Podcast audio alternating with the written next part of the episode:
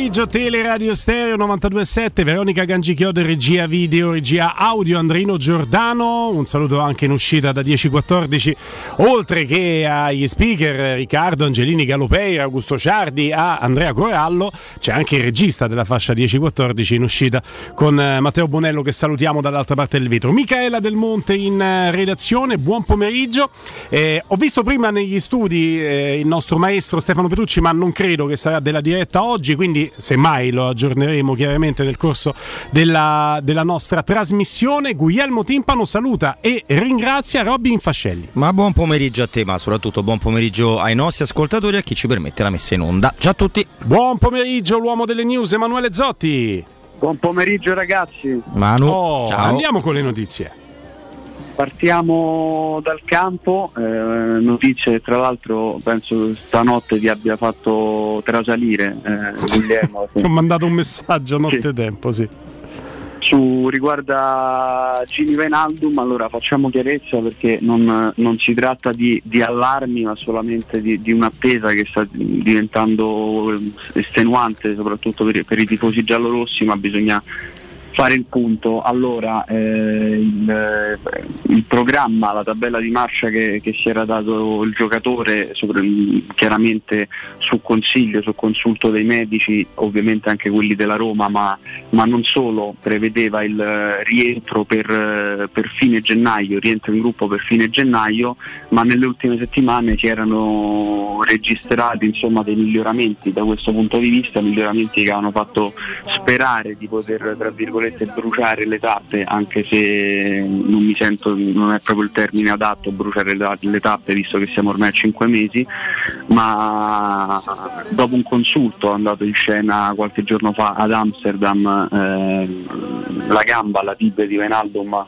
non, non è che abbia dato problemi, ecco, però non ha dato l'esito sperato, cioè quello di essere più avanti del previsto rispetto al percorso di recupero, quindi si mantiene la tabella di marcia, rientro previsto, programmato eh, negli ultimi giorni di gennaio, negli ultimi dieci giorni, mettiamola così per tenerci larghi, di gennaio, con l'obiettivo di tornare in campo il prima possibile. Io credo proprio a logica che se rientra in gruppo è a fine gennaio, quello in campo in gara ufficiale sarà a inizio febbraio.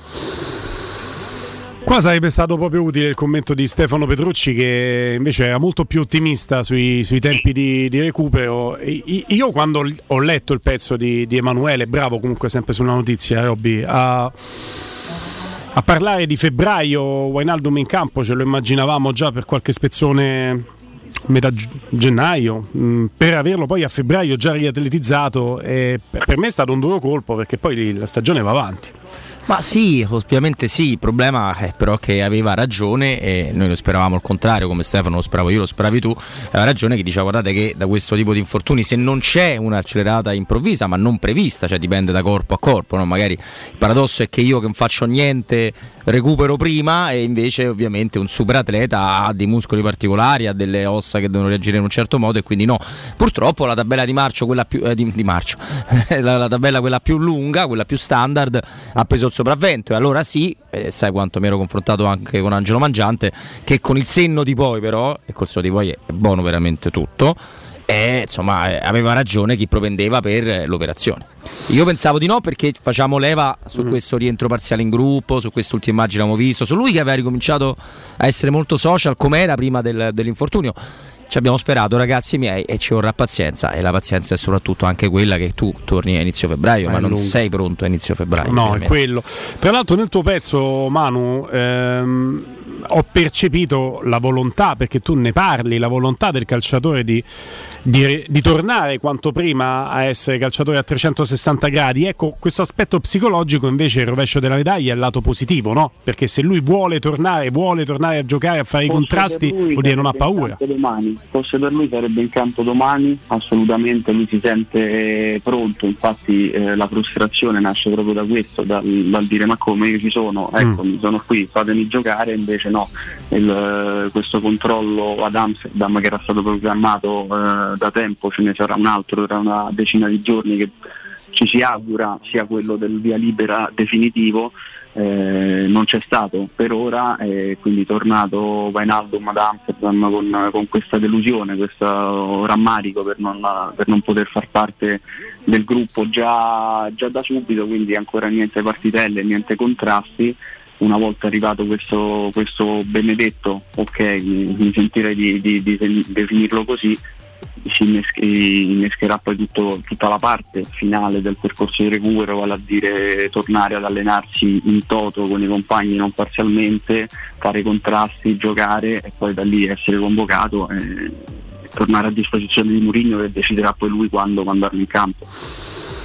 Vedremo, vedremo, a questo punto possiamo solo aspettare, eh, complimentandoci con te Manu per eh, la notizia perché è tale, visto che ricordo che noi avevamo anche pensato alla partita di Coppa Italia, parlo prima della sosta, questo è, eh, alla partita di Coppa Italia col Genova come una partita in cui avremmo potuto vederlo magari in panchina per subentrare, ad oggi, eh, giorno prima della gara di Coppa Italia di qui sopra, è, è ben lontano questo momento, quindi eh, chiaramente Ambasciatore non porta pena, sulla notizia ci sei stato forte, ha ricordato Robby, ma lo sentiremo alle 16 come eh, aveva abbondantemente eh, percepito giustamente una perplessità da parte dello staff medico sui tempi di recupero anche Angelo Mangiante e ce l'aveva anticipata addirittura un mese e mezzo fa, prima, prima del mondiale. Eh, purtroppo c'ha ragione. Eh, aveva cioè, ragione, purtroppo aveva ragione. Eh, aveva carpito delle notizie, infatti lui era molto molto pessimista. Eh, vedremo, vedremo, l'importante è che torni, torni bene, è chiaro che poi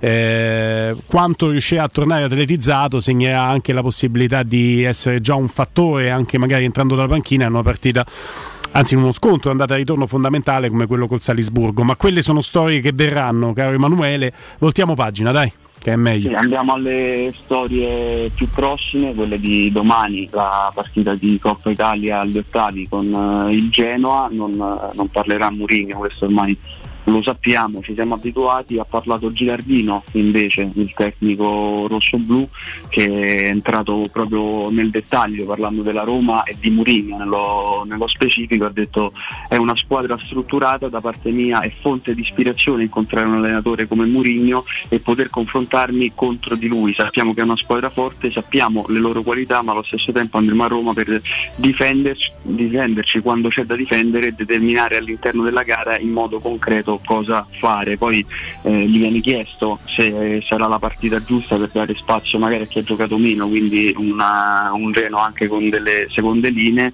ha un po', ha un po fatto melina qui Gilardino, ha detto la mia idea in queste ultime ore è di fare qualche accorgimento all'interno della gara, ma per me tutti sono fondamentali e se devo fare delle scelte diverse dalle ultime gare è perché in questo momento c'è bisogno di tutti la volontà è di partecipare alla gara di domani, così come a quella di lunedì con il Venezia. Ci sarà comunque la possibilità di dare spazio a chi ha avuto poco minutaggio. Ecco, viene da quattro risultati utili consecutivi sì. in Serie B. Il eh, Genoa, le tra l'altro ultime due partite sono due vittorie non banali perché contro il Bari, che è una squadra lanciatissima in questo girone d'andata, molto strano come sempre in Serie B, col Frosinone poi capolista. E che partita aspettarsi, Robby? Ma è molto difficile da dire. Eh, tanto dici bene perché il Bari, dall'altro, ha Bari, quindi insomma, è stata anche una, una grande vittoria per, per, il Genoa, che in realtà era una situazione di classifica decente anche con Blessini, eh, perché nel momento in cui viene mandato via Blessini, il Genoa è sesto, quindi non il terzo terzo posto da adesso, ma a pochissimi punti dalla zona playoff dalla promozione in Serie A. Quindi non era una situazione drammatica, segno che la squadra per la Serie B comunque è attrezzata, è attrezzatissima. È molto difficile perché ieri chi ha visto Inter Parma ha visto un signore di 44 anni arrampicarsi fra i pali per parare, trascinare la squadra dell'Inter ai supplementari e comunque dei cambi l'ha fatto pure il Parma. Noi ci siamo sto, eh, scottati tante volte con la Coppa Italia, inutile dirlo dal 2008 in poi, dall'ultima volta che l'abbiamo vinta, forse da, dall'anno del triplete anche, no? dove c'era la sensazione di poter togliere almeno quel trofeo all'Inter di Mourinho, invece non, non c'eravamo riusciti. Eh, il Genoa farà turnover però, perché questo ce lo dice Girardino. Secondo me la Roma pure è anche un po' più massiccio, eh, poi magari mi sbaglio e non so se augurarmi di sbagliare oppure no, se guardo una parte della convenienza e una parte del rischio, no? penso mm. si capisca quello che, che, voglio dire. Quello che ti dico è che è una partita che la Roma può anche agilmente vincere. Ma è tutto un discorso di testa, a prescindere di quello che farà, quello che sembra essere un bravo allenatore come Girardino. Rimango umile, nonostante l- ieri abbia detto a chiare lettere che è uno dei turni più scomodi, ma forse il più scomodo per le insidie che ti nasconde, al di là dei valori delle squadre, proprio l'ottavo di finale di Coppa Italia. È fastidiosissimo. È proprio fastidioso. È orribile.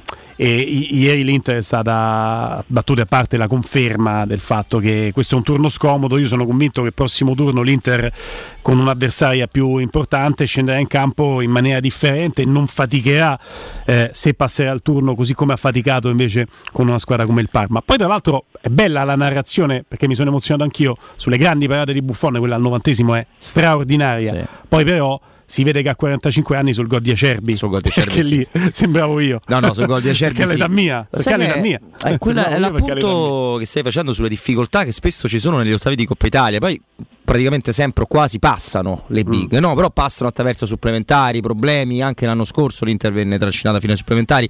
Fanno capire di quanto non abbiano azzeccato nulla con la Coppa Italia. Perché Eh. tu fai una formula fatta male, dove fai giocare in casa le sempre più forti, non, non permetti anche a squadre piccole di avere so, la possibilità di fare oggi anche Genoa-Roma, dove ridai un senso di Serie A a una tifoseria importante, una del Genoa, fatta male per tabellone, scuse tantissime formazioni, non ha niente a che vedere con Coppa di Francia, Coppa d'Inghilterra, e la acchitti, non in senso illegale, però per mandare avanti le big. Ma le big questo turno maledetto non gli va tanto di giocarlo, lo giocano contro voglia, lo giocano senza te- se- testa. E quindi che succede? Che ti vedi pure delle partite brutte. Eh cioè, sì. manca di che ti vedi Inter Parma 5-0, ah, fumogeni a San Siro, eh. Vedi pure delle partite brutte e poi da, e di solito cambia le semifinali, ma insomma è una formula veramente orribile. Il Milan con il Torino oggi alle 21 è partita scomoda. Le uniche due che avevano un accoppiamento più comodo tra le big sono Inter e proprio Roma, E che Roma. vanno a pescare due di Serie B. Sì, mentre sì. tutte le altre affrontano squadre di Serie A. La Fiorentina con la Samp, per esempio, è difficile tirar giù delle somme definitive. No? Sappiamo che si gioca alle 18, il che dà alla Fiorentina. Salvo tempi supplementari, circa tre ore di vantaggio sulla Sì, Roma, sullo scontro di, di- di domenica e incidono poco quelle tre Ma, ore. ma poi per me la Samp si presenta in Coppa Italia con l'infradito, cioè proprio a vedere quello Ah, che sì? succede. Sì, perché la Samp è una situazione difficile di classifica, si sta riprendendo. Se dovesse far turnover, so pippe, fatemelo dire, le prime linee della Samp, immaginatevi le seconde linee, quindi tutto passa dalla gara della Fiorentina, cioè è chiaro che la Fiorentina che voglia avrà, con che spirito l'affronterà, mentre invece Milan Toro per me a, a prescindere la partita, perché Toro Perché di Juric ci prova, cioè non è che non ci prova. ignorante. Sono d'accordo con te, sono Eh. stra d'accordo con te. Napoli Cremonese, ma si parla della prossima settimana. Te l'ho detto, mi incuriosisce tanto, ma lì potrei essere poco oggettivo perché ho la speranza del tifoso e che eh, inganna sempre il tifoso. Il tifoso inganna veramente sempre perché cerchi sempre delle insidie anche laddove non ci sono. Però la speranza di vedere Alvini e la sua Cremonese mettere in difficoltà il Napoli. Il Napoli sarebbe l'avversario della Roma se la Roma passasse il turno e io che tra le big possa inciampare il Napoli apparecchiando un bel tappeto rosso alla Roma per il proseguo della Coppa Italia ci conto, ma poi Bah. di solito. L'anno scorso sono andato vicino perché la Roma doveva incrociare i destini con la vincitrice di Inter Empoli Sì. e le mie gufate hanno portato l'Inter al supplementare, Al ma è supplementare. andata come ieri col Parma. Sì, sì, lo ricordavamo, poi l'Inter ce l'ha fatta pure l'anno scorso ai supplementari. Ma io lo capisco, però. Allora, intanto, se vogliamo provare a cavalcare una speranza, e per carità, il pallone rotondo, poi la Cremonese che non ha mai vinto in Serie A, ha vinto in Coppa Italia per essere arrivato a questo turno, quindi Mm. Sì. ha un legame con la vittoria almeno nella Coppa Nazionale. No, ecco, battute a parte. eh, per trovare delle insidie reali, l'abbiamo accennato brevemente ieri, tu devi vedere cosa succede con la Juventus. Perché è chiaro che perdere con la Juve, sentire scricchiolare il trono scudetto, dirti quelli non solo arrivano e quando arrivano la Juve non si ferma mai, non si è fermata neanche con noi, allora lì può cambiare veramente la testa del Napoli rispetto alla gara con la Cremonese, però scendisi livello di valori. Cioè, c'è. il- non, non voglio dire, ieri Stefano, forse esagerando, ma un po' quasi mi, mi viene da dare ragione. Cioè, non credo che il Genoa di oggi sia tanto più scarso della Cremonese, nonostante sia Serie B versus Serie A. Il Parma sì, forse. Mm, mm. Ma il Genoa di, È corretto, no, il Genoa di oggi assomiglia a quello dell'anno scorso retrocesso, cioè non è molto diverso. Eh, abbiamo visto, no, il Genoa tra l'altro sì, è una squadra fuori Eh, categoria come sì, uomini cioè, per, dovrebbe vincere la Serie B. insomma. Atalanta Spezia, Lazio Bologna e Juventus Monza completano il quadro. Tra l'altro è curioso che, eh, non so se in ordine cronologico, proprio l'ultimo scivolone della Juventus è stato proprio con il Monza, Monza. eh, il Monza che eh, è riuscito a fare il colpaccio portando via l'intera posta in palio dal duello con la Juve eh, ricomincia, vediamo se si chiude il cerchio, se riacuisce delle difficoltà in turnover il Monza o se sarà facile. E prima il Monza è starnutire- allenato da Palladino, quindi ti vengo in soccorso stanno dici, sul, tranquillamente. Palladino che è un, uno dei più importanti prodotti della vivaio della Juventus di quegli anni là, era uno, sì. un altro di quei giocatori, un fantasista, poi con la testa un po' così, attenti poteva fare anche meglio nella sua carriera, ma era un giocatore che i colpi lo avevano e che nella primavera della Juve era considerato un, pre- un predestinato. Milan Toro, Roma Gena per motivi di cuore e Lazio Bologna mi sembrano le gare un po' più interessanti da, da vedere. Mm, oddio, la Lazio purtroppo ha un buon feeling con la Coppa Italia recentemente, nelle ultime stagioni, sta e il Bologna parte... non sa mai che fa il Bologna. Eh, eh tosta infatti immaginarlo. Sta nella parte nostra del tabellone, questo significa che dovessero andare avanti tutte e due le squadre romane, ehm, si potrebbero affrontare massimo in semifinale, non in finale. Questo è andata fare, bene pure in semifinale con, con, Spalletti. Mamma, che, de- che delusione, una delusione no, quell'anno clamorosa. Guarda, quello lo sai, quella è la cosa più è la mia più grande cosa che provo da tifoso perché per generazione noi siamo cresciuti con la Roma 7 Coppa Italia e la Lazio 2 Adesso noi ce l'abbiamo 9, ma loro ce l'hanno 7. No, Quindi cioè che la nostra coppa sia diventata la loro coppa negli ultimi 15 sì. anni è, cosa, è, è, il senso di fastidio, ma che, che, è superiore al fatto che uno l'abbiano vinta con me. Che la nostra... Mi seccano più le altre, sì, capito? Sì, ma che la nostra coppa eh, sia diventata una delle più grandi eh. delusioni negli ultimi 15 anni è anche questo un dato di fatto incontrovertibile, perché eh, sì. laddove tu hai pescato sempre quei jolly di, eh, di vittorie anche negli Come anni no? in cui vinceva la Juventus e tu arrivavi sempre a vincere la Coppa Coppa Italia e, e il tuo contentino era quello e poi la Roma non... ma, ma veramente ci ha dedicato del tempo a darci delle delusioni pazzesche che stiamo qui a ricordarle e c'hai lo Spezia e, e c'hai il Torino perché io mi ricordo quella serata freddissima Roma-Torino sì, con Milinkovic Savic che para tutto e, e, ci metti ragazzi noi in Coppa Italia siamo riusciti a pigliare quanti sei fischi dalla Fiorentina dalla Fiorentina sette, sette, sette dalla Fiorentina sette. no Fiorentina, Fiorentina. Fiorentina di Pioli cioè, che dopo quella partita ne vince un'altra nelle successive 10 e cambia allenatore l'ha più l'ha più vinto. No, più vinto. Emanuele ti chiedo scusa siamo andati un po' lunghi ti ho levato dello spazio ma tu hai altre news che hai selezionato per noi sì, eh, partiamo dalla designazione per eh, il campionato perché dopo la gara di Coppa Italia con il Genoa di domani ci sarà quella con la Fiorentina in programma domenica sera alle 20.45 all'Olimpico. Sarà Antonio Giua, l'arbitro della sezione di Olbia che dirigerà la sfida con eh, il VAR che sarà affidato a Nasca, eh, non ci sono precedenti, anzi ce n'è uno solo tra la Roma e Giua risale alla stagione 2019-2020, il classe 88 aveva diretto la sfida con la spalla vinta 3-1 eh, dalla Roma grazie a un autogol di Tomovic, poi il gol sui rigore di Perotti e la rete di Mkhitaryan. Giua, hai ricordi nitidi? Io non, non è tra gli arbitri no, che ho in agenda. No, devo dire di no. Beh, ce ne sono parecchie, eh, perché comunque volendo o nolendo, un po' la situazione è cambiata nel mondo arbitrale. Non, sono sempre scarsi, ma ce ne sono di nuovi cioè, mm. Ci sono degli arbitri che tu vedi e dici non sai questo che cosa mi ha combinato. Quindi possiamo vedere se è uno che promette bene o se è uno che tra poco metteremo invece. Tu ricordi quello? La lista che, nera, sì, che sì, lista nera, tanto sì. la lista nera è lunga eh, degli arbitri, non finisce mai. Quindi sì, sì. si può fare pure quello. No, se mi chiedi una cosa specifica su queste partite che ricordo Emanuele, no, è sempre una cosa buona se tu non ricordi. Le vie della mia mente che sono infinite ma anche imperscrutabili mi hanno portato ieri, tra l'altro in tarda serata, più o meno quando ho mandato poi il messaggio al povero Emanuele Zotti a chieder conto di Wijnaldum eh, mi hanno portato nel ricordo di quel pre-pasquale Palermo-Roma 3-3. Non mi chiedete perché io sono Palermo, arrivato Roma a Palermo-Roma 3-3, sono andato a rivedermi le immagini, a controllare, a fare tutto. Con un ho scoperto... di rovesciata di Barone. Bravissimo, bravissimo. Con Curci in porta, tra l'altro, neanche a memoria non te l'avrei detto che c'era Curci in porta in quel momento lì, 2006.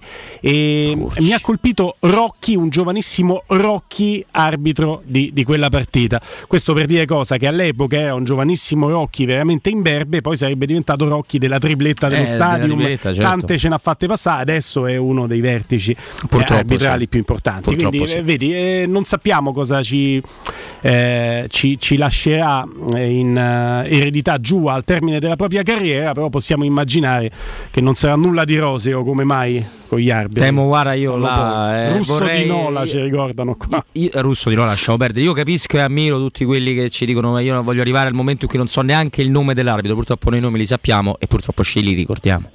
Caro Emanuele Zotti, hai altro telegraficamente che siamo in netto ritardo? Eh, giusto per ricordare che oggi è una giornata significativa per quanto riguarda il tema scon- della violenza negli stadi, ma in particolare degli scontri avvenuti domenica scorsa in autostrada, perché è in programma un uh, vertice tra il, uh, il, ministro dell'interno Matteo Piantedosi con uh, il presidente della PGC Gravina e quello della Serie A Casini, ma soprattutto si capirà oggi l'indirizzo politico politico eh, le contromisure che verranno prese perché eh, si riunirà anche l'osservatorio nazionale sulle manifestazioni sportive, eh, ci sono varie ipotesi in ballo, si è parlato di direttive particolarmente rigide eh, da seguire, c'è l'ipotesi anche del divieto di trasferta per il resto dell'anno per le tifoserie di Roma e Napoli. Aspettiamo ovviamente di, di sapere con certezza mm. cosa, cosa, de- cosa, verrà deciso o comunque che linea verrà intrapresa perché poi per attuare contromisure più significative, più importanti servono de- delle leggi, dei provvedimenti, tutta una serie di procedure da, da seguire. Per oggi si capirà insomma verso che strada si vuole andare, mettiamola così. Molto bene, grazie Emanuele, buon proseguimento. Ciao Manu. A voi ragazzi, buon proseguimento. Dopo la pausa con noi anche Giulia Mizzoni.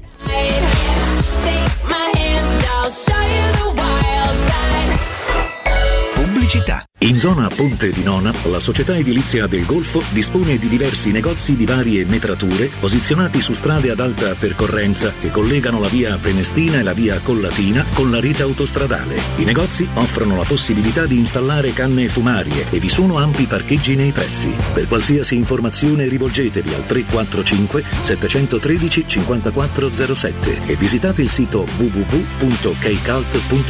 Edilizia del Golfo SRL è una società del gruppo Edoardo Caltagirone. Le chiavi della tua nuova casa senza costi di intermediazione.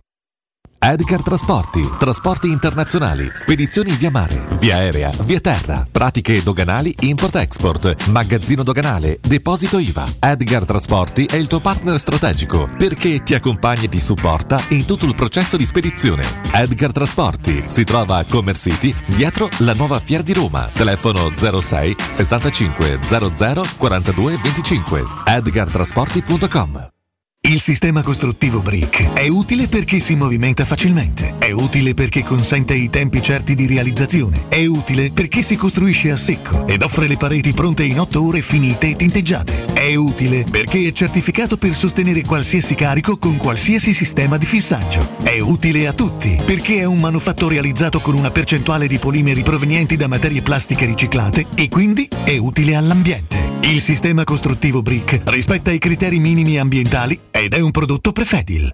Riparti con un prestito facile e veloce grazie a Professione Quinto Finance Solutions, la cessione del quinto riservata a tutti i dipendenti anche in presenza di disguidi finanziari e per pensionati fino a 89 anni, tassi in convenzione INPS e senza documentazione medica. Puoi richiederlo anche da casa tramite SPID o firma digitale. Numero verde 800 031 551 o professionequinto.com. Fogli informativi su professionequinto.com. A gennaio nei tre centri usato Valentino ti attende uno straordinario extra sconto fino a 2000 euro. Usato certificato e selezionato di tutte le marche. Oggi con extra sconto fino a 2000 euro. Oltre 1000 auto sottoposte a 110 controlli certificati, con garanzia ufficiale fino a 24 mesi e finanziamento tutto incluso, con polizza furto incendio, polizza conducente e altro ancora. Centri usato Valentino. Aperti 7 giorni su 7 dalle 8 alle 20 no stop in via Tiburtina 1097, via Tuscolana 1233, via Prenestina 911. Tutte le offerte su valentinoauto automobili.it Ehi, hey, hai sentito che da Arte Arredamenti ci sono i saldi fino al 60% su tutta la merce in esposizione? Sì, saldi veri su cucine, armadi, letti, soggiorni, divani e tanto altro. Sconti extra anche su mobili di progettazione a misura. Corriamo subito da Arte. Arte a Roma lo trovi in Viale dei Colli Portuensi 500, via di Torrevecchia 1035, via Quirino Maiorana 154, via Il Debrando della Giovanna 1, tredicesimo chilometro Aurelia, zona commerciale Massimina. E anche a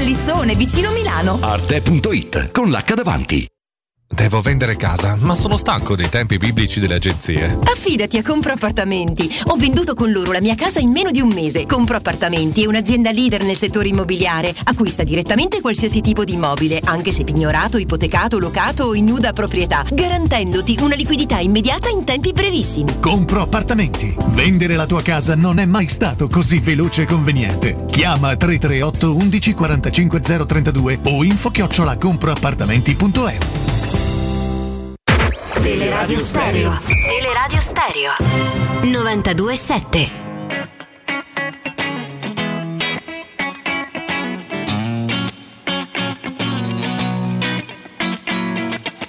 I'm not saying it's your fault, although you could have done more. Oh, you're so naive, yes, so how could this be done with such a smiling sweetheart?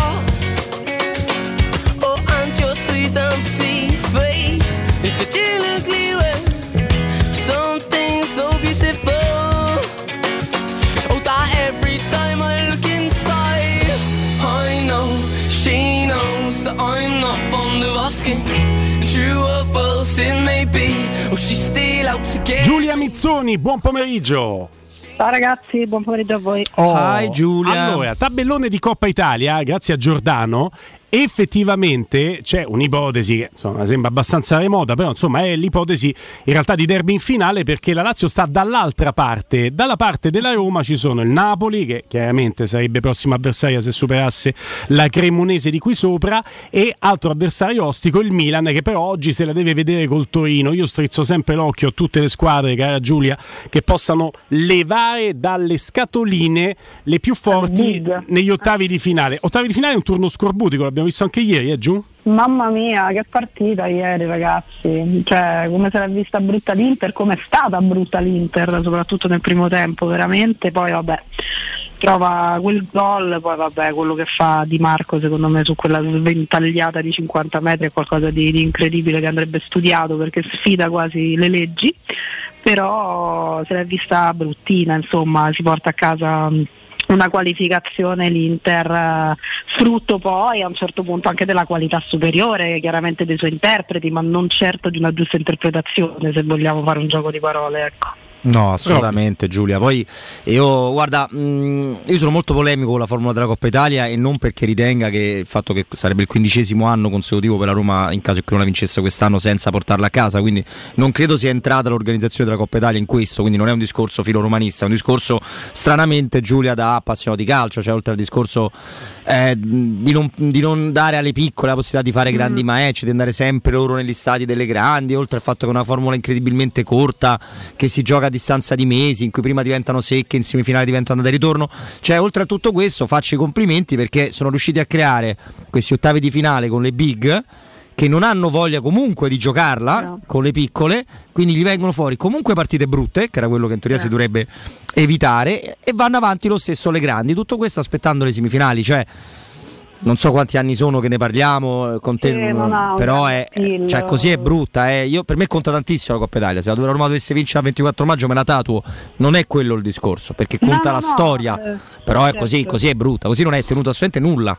No, non ha appeal, semplicemente non si lascia seguire, diciamo così, lo facciamo magari noi un po' per lavoro, un po' perché magari siamo talmente appassionati di calcio che qualsiasi partita ci sia uno poi se la vede, però sicuramente non è pensata per stimolare ecco, la curiosità a, a- a guardarla, su questo sono d'accordo con te, poi eh, e sposo in pieno anche il discorso sul trofeo in sé, è un trofeo, se la Roma dovesse vincerlo si, si esulta chiaramente nei panni di un tifoso della Roma, questo è, è fuori da ogni dubbio, soprattutto per una squadra che insomma ripetiamo spesso che di trofei in bacheca non ne ha messi tanti nel corso del tempo, però sì, certamente non, ripeto, non ha appeal, è questo che mi, che mi spiace, non è una competizione che dice ah che figata stasera mi guarda la Coppa Italia, no, onesta- Mm. fino adesso, cioè in questa fase qui quantomeno.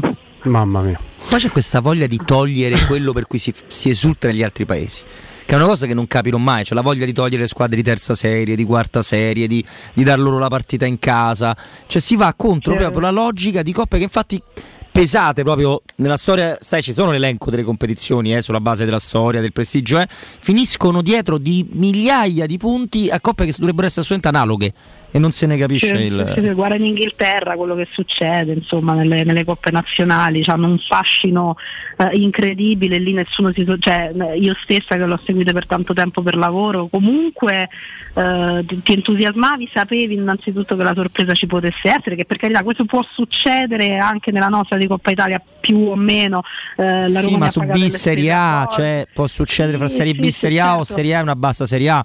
In Certo. Francia che hanno un meccanismo tipo Inghilterra che per questo le selezioni della Coupe de France iniziano praticamente in corso ancora la stagione dell'anno prima.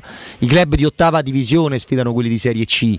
Sì, sì, ma Cioè- infatti è, è pensata in maniera appunto eh, diversa e poi ripeto ha un fascino diverso. Anche, anche soltanto appunto mandare la Roma, il Milan, l'Inter a giocare su certi campi, in certi stadietti chiamiamoli così comunque avrebbe eh, un folklore, un fascino ma eh, ritorniamo sempre allo stesso discorso ragazzi è proprio un discorso di cultura, di come ci si avvicina al guardare la partita di pallone qui e come eh, viene vissuto proprio il calcio a 360 gradi fuori. Io faccio l'esempio dell'Inghilterra perché è il più lampante ma non soltanto lì, è proprio una questione di cultura, non c'è niente da fare, non, è così. È questo. Senti, ehm, la, la nostra cultura eh, calcistica ci porta a vedere tutto con un filtro giallo-rosso e, e quindi la partita di domani, rispetto alla quale non c'è un avvicinamento mediatico di presentazione, di preparazione, perché Mourinho non parla neanche questa volta e, e ha parlato soltanto Gilardino. Però la partita di domani è una partita molto importante perché deve dare delle risposte probabilmente da tutti quei giocatori che senza Di Bala hanno faticato tanto e che immagino Giulia, poi non so tu come la vedi, si troveranno a giocare senza Di Bala almeno dal primo minuto, speriamo non sia costretto come in eh, Europa League a entrare in campo per salvare la patria anche stavolta. Io penso di sì, penso che, cioè penso di sì nel senso che non giocherà dal primo minuto, sperando come te che non, non sia necessario, vitale quasi eh, farlo entrare. Ehm, sì, risposte, io non lo so, ci stavo riflettendo su questo fatto, cioè, mh, viviamo una situazione nella Roma in cui c'è una panchina eh, alla fine anche mh, diciamo discreta, se parliamo di stipendi non, eh, non- non ci andiamo nemmeno su quell'argomento. È abbondante di stipendi. Ecco, ecco, eh, però con questa sensazione, non, non voglio usare il termine schifata quasi dall'allenatore, però eh, poco ci manca, quindi boh, eh, non so quanto poi lui si aspetti chissà quali risposte, con quale spirito metta in campo eventualmente determinati giocatori, le cosiddette seconde linee. Ripeto, sarà, sicuramente ci sarà della rotazione, io me l'aspetto me l'aspetto per un motivo eh, di, di impegni ravvicinati e quindi di preservare determinati giocatori che saranno e sono eh, fondamentali. Eh, l'unica cosa, ecco, sono incuriosita, c'è la possibilità magari di vedere Solbakken, questo mi, mi piacerebbe, Mm. Eh, questo sì, sarei, sarei onestamente curiosa. È Io pronto giocare- secondo voi? Non ne ho idea, ti dico la verità, è questo. Se ci fosse la possibilità, però mi piacerebbe in una partita come la Coppa Italia, perché sai, la voglia di farsi vedere, allora lì sì c'è uno spunto interessante anche di diciamo così aspettativa no? Eh, nei confronti del nuovo. Eh, io non farei giocare manco Zagnolo, ti dico la verità, eh, domani, eh, mh, quindi perché no? Perché non, non giocarsela? Se è pronto, chiaramente io non so quanto sia abile e arruolabile soprattutto, io questo onestamente non lo so, però sarei curiosa, forse potrebbe essere anche la partita giusta, non so voi che ne pensate. Potrebbe, potrebbe, ma la condizione è che quanto minuti gli dà. Chiaro che se gliene dà più di 5, lo speriamo tutti di vederlo subentrare, però allo stesso modo se ha 5, 10, 15 minuti vuol dire che ci serve- servirà ancora diverso tempo. Poi non lo so Eh, perché certo. eh, noi ci stupiamo dei giocatori che magari mh, storicamente a Trigoria spariscono, no? non, non c'ha niente, tornano dopo due mesi, ma io mi stupisco anche di una nuova china che la Roma comunicando molto poco anche sotto questo fronte, tutti ritrovi riconvocati e in campo gente che noi raccontavamo fino a due giorni prima, questo non cammina, Eh, c'è, c'è- stato il miracolo, no? Cioè, io non pensavo che Belotti fosse le condizioni di A, prima essere convocato, B, addirittura entrare a Milano, quindi mh, c'è anche lo stupore opposto, ci, ci mancherebbe, però ecco sì, forse Solbakken può essere un, un punto. So che tra poco noi abbiamo da fare, però magari pos- puoi iniziare a pensare, Giulia, a quali sono invece i calciatori che davvero ti stupirebbe tanto eh, vedere dal primo minuto, perché per esempio oggi ho letto di Volpato, che è un ragazzo Mm. estremamente interessante, però credo che la Roma anche nelle sue Ci sta. alternative abbia un po' più di roba prima di arrivare a Volpato, cioè mi sembra presto per promuoverlo, non lo so, magari eh, invece ce ne sono, magari invece a te per esempio un inserimento al primo minuto di- di Volpato non ti stupirebbe. A me non, non stupirebbe, ti dico la verità, non stupirebbe eh, perché secondo me è un giocatore che eh, Mourinho tiene in considerazione seppure ne riconosca e, e anche abbia eh, diciamo, declamato quasi i, i suoi limiti e i margini di miglioramento, eh, però ripeto, in una partita come questa che ha senza ombra di dubbio la sua importanza, ma che comunque eh, ti eh, obbliga quasi a farle delle rotazioni, a far riposare degli interpreti, eh, cioè, n- non la vedrei come una Beh, a, me, al Cibali, a me stupirebbe, stupirebbe di più, rimanendo lì sulla destra, l'utilizzo di Solbakken dal primo minuto che Sì, quello sì, di Volpato, perché una- Volpato le ha giocate le partite. eh, Esatto, sarebbe sicuramente, cioè, Solbakken mi incuriosisce, cioè, però ripeto, io non so se veramente c'hai 5, 10, 15 minuti, Eh. questo non, non ne ho idea, è chiaro che gi- si gioca tutto sulla condizione. Sai che rischi, sai cosa rischi? De- detto che sono due giocatori molto differenti, Ah. rischi l'effetto Dumbia. Come metti in campo che c'aveva ancora la sbornia della vittoria della Coppa d'Africa, è arrivato, l'abbiamo visto soltanto sputare perché non ha fatto altro in quella partita, un paio di agganci fatti malamente, Dumbia non è quel giocatore che abbiamo in testa noi, cioè non è Holland ma No. è un calciatore che ci può stare in una competizione nazionale e internazionale, ha fatto la Champions League, ma qui a Roma è la quintessenza dello scarsone perché il, il primo impatto, l'imprinting con l'Olimpico è stato quello. E quindi io, io risparmierei al povero norvegese perché già che vi è dalla Norvegia ci stanno tutti i dubbi del mondo secondo me un buon giocatore lo metterei quando ha la gamba per dimostrarlo solo questo. Sì, magari anche in una situazione tranquilla eventualmente a partita in Eh, corso, per eh, carità, cioè, eh. ci sono mo- tempi e modi, quello sicuramente, ripeto, io non, non conosco le, le reali condizioni e quanto si sia già integrato, M- sembra un ragazzo abbastanza centrato ecco, da quel punto di vista, però è chiaro che si gioca tutto sulla condizione. Sarei curioso, quello sì. Celic Poi- rimanendo sulla destra No, Robby? aspetta, aspetta, che poi ti ricordi che mi è venuto in mente una cosa: che Dumbia, che, giu- che tu giustamente è un ragazzo che ha fatto più di 200 gol nella sua carriera, Sì, quindi sì. non era uno non, ha- non in grado di fare delle reti. Però sì, in quella stessa stagione, prima di arrivare a Roma a gennaio, si presenta nel 5-1 di Champions League della prima partita della Roma. Co- Da avversario e si mangia un gol da solo sì, sotto dava- la Sud. sotto la Sud che me lo ricorderò una la fuga vita. per la vittoria che diventò fuga per la Sì, sconfitta fuga- perché- la Roma era già in vantaggio, Sì, eh, sì. quindi insomma, in realtà si era già presentato male all'Olimpico, quindi forse c'era anche un feeling sbagliato. Eh, scusami, ti ho interrotto, dicevi. No, no, no, eh, me lo ricordo perfettamente quel, quel momento, in quella bellissima partita, 5 a 1, peraltro, una gran partita, sì. della Roma. E rimaniamo a destra, eh, Celic, eh, ve lo chiedo in punta di lingua. Tra l'altro, oggi Alessandro Austini, 10-14, quando è intervenuto con, eh, con Galo, con Augusto e con Andrea, l'ha buttata lì che. Solbakken potrebbe anche essere utilizzato, non dal primo minuto, forse non domani, però da quinto, cioè quinto. da uomo a tutta fascia, proprio per dare respiro a Celic, perché Celic non ha un sostituto. Domani non sarà Solbakken dal primo minuto, ma voi vi aspettate che qualcuno possa prendere il posto di Celic proprio per il calendario tanto congestionato o si parte da Celic questo è? Parto io? Vai, vai, Sì, Giulia. sì. Io sulla difesa toccherei il meno possibile, ti dico la verità, per una questione proprio di, di certezze, ehm, al di là poi dei, dei centrali, perché insomma vedo anche la possibilità che possa giocare eh, Kumbulla magari contro, contro il Genoa. Non lo so, mh, questo vorrebbe dire o Zaleschi a destra o addirittura- e, e magari mettere Spinazzola, mh, ma- cioè que- questo è, non, non- non vedo altre possibilità.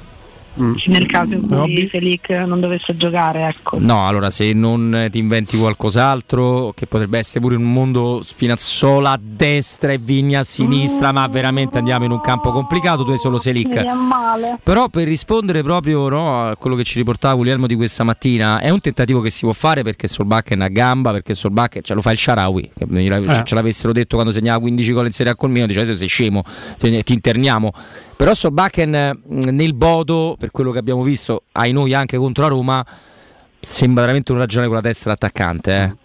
E anche uno che vede la porta è un peccato Eh, metterlo sì. a fare il quinto, eh, Ecco, visto che non, c'è bisogno. eh, non ce ne stanno tanti che vedono proprio bene bene la porta da noi. Aveva il 9 nel Bodo, non giocava da 9, non è un centravanti, però quando tu scegli quel numero di maglia lì, eh, sei uno che tendenzialmente vuole fare il gol, non evitare che lo facciano gli altri, se no devi cappottare e diventa 6, ma quello è occupato da Smalling, quindi no, non, non- non lo so. non- Non rischierei esperimenti, ecco, No, forse no, di questo tipo no, però oh, per carità, ma insomma, mh, do- dove ci stanno delle piccolissime certezze non andrei a toccare troppo Mm. e soprattutto uno così ti serve in avanti, secondo me, come diceva Roberto. Una certezza delle, delle piccolissime, questa in realtà è una grande certezza della Roma, prendo spunto dalla tua ultima frase Giulia, è la fase difensiva eh, è una difesa che chiaramente il cuore della fase difensiva molto molto affidabile.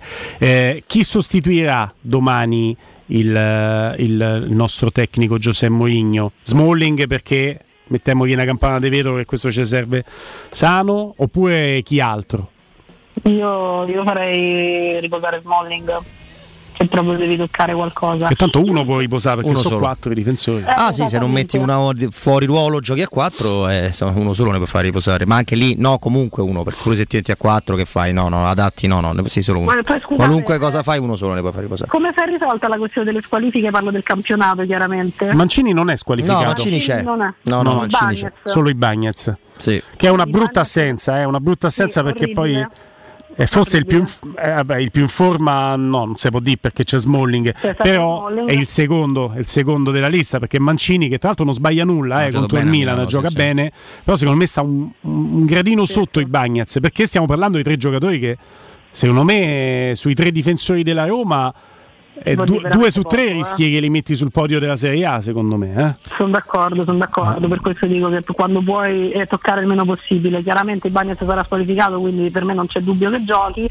Eh, secondo me anche Mancini alla fine eh, giocherà, io quello che farei riposare sinceramente Smalling, Eh, è un rischio comunque secondo me anche contro il Genoa andare a toccare perché poi è lui eh, la guida effettiva da tutti i punti di vista della difesa, quindi magari qualche piccolo scompenso lo rischi pure, però diciamo che se magari fa una mediana un po' più fisica, non lo so, perché io non farei giocare nemmeno Pellegrini. mm, e- Ti, ti leggo la risposta, un botta risposta meraviglioso su Twitch, questo mi ha fatto veramente ridere. Eh? Oh David, Cristante centrale? Risponde Polpo Jack. In tribuna centrale, spero. questo mi ha fatto volare. Sono geni, sono geni. Sì, e Eh. tocca pure capire una cosa, no? perché Girardino, che si è presentato molto bene in questa avventura al Genoa, ha fatto sapere che lui farà dei cambi e, e metterà in campo chi gioca di meno. Questi ragazzi che giocano di meno, eh, sicuramente eh, giocano- giocheranno di fronte a 60.000 spettatori all'Olimpico, per cui di voglia ne avranno, però è il turnover del Genoa. Cioè, insomma, no, voglio dire, con tutto il rispetto per una maglia storica, eh, è il, caso che la Roma faccia pure un po' la Roma. Poi ieri abbiamo visto l'Inter non riuscire a farla almeno per un'ora. Eh, però so i cambi del Genoa, voglio sperare che siano un po' più morbidi dei cambi della Roma. E l'ha detto lui, l'ha detto il tecnico. Sì, quello che mi spaventa più che altro il giorno sarà l'atteggiamento, mi spaventa nel senso che rischia poi di farsi girare un po' a vuoto perché eh, lo ha praticamente dichiarato, no Girardino? Si Mm. difenderà e proverà a ripartire. Questo, Ah, beh, che farà. certo. Eh, questo mi pare evidente, però diciamo che la Roma è molto brava a non far giocare no? le, le squadre avversarie e poi nel caso approfittare eh, dei punti di svantaggio e delle debolezze. Quando lo fanno su di lei eh, e devi trovare magari delle alternative, abbiamo visto che molto spesso va in difficoltà, quindi questo è quello che un pochino mi preoccupa eh, di più della partita, Mm, ma insomma è, è quasi banale dirlo perché che ti aspetti che il Genoa arrivi arrembante a fare calcio champagne olimpico, mi pare evidente No, no. che non possa essere così. E la Roma il calcio champagne di default eh, non lo fa. Stavo cercando. No, cercavo, a- a parte le battute geniali su Twitch, di mettere in campo i tre centrali difensivi della Roma e io non mi sento neanche di escluderlo un Cristante o un altro adattato al centro della difesa per farne riposare due invece che uno. Altrimenti, se la rotazione fosse solamente di uno, mi sembra abbastanza leggibile dire che i Bagnets, Kumbulla, Mancini in Coppa Italia e Kumbulla che scalda anche il motore per sostituire poi i Bagnets in campionato. Eh, suona, sulla base di questo Giulia potrebbe fare una cosa che ci ha stupito ma che l'anno scorso è avvenuta. Cioè nel momento in cui ha tolto Smalling, ha messo Kumbulla, non sempre Kumbulla ha fatto Smalling. Cioè ogni tanto Sì, vero, lo Smalling l'ha fatto i Bagnets e Kumbulla ha giocato sulla sinistra. Sullo centro-sinistra, sì, Eh, sì, sul- ricordo benissimo. Eh, questa anche nella scelta, perché no, che lui metta Cristante centrale, Kumbulla a sinistra e Mancini pare o i troppo. Bagnets a destra, con i Bagnets che gioca, gioca a sinistra, mi sembra veramente troppo. E poi non fai riposare Cristante, che a noi ci può Mm. fare schifo quello che ti pare a te, ma è una, è una delle primissime maglie di Mourinho no. e lo dice la storia. C'è l'ipotesi a 4 che però non ti risolve il problema di, di far riposare più, più giocatori perché No, non forse te lo sì, fa, forse no. sì perché riposa Smalling e se fai riposare anche Mancini che poi ti deve e giocare, te ne riposano due su Se ne tre di due su tre. Quello sì, Però fai una cosa che non quattro, mai sì. fatto e con rischi grossi. Quindi insomma Mourinho su questo. mm. Non l'hai mai fatto dall'inizio, però a partita in corso la Roma A ci ha partita giocato in corso, quattro, sì. eh. Ci ha Cioè- giocato anche a Torino con la Juve, per carità dovevi rimontare, però l'hai fatto. A Milano col Milan dovevi rimontare, l'hai fatto. A 4 ci ha giocato spesso a partita in corso. Sì, sì, a parte il corso, sì, Mai non ci parte da, da tanto tempo. Infatti, Mm. Giulia, secondo me la cosa è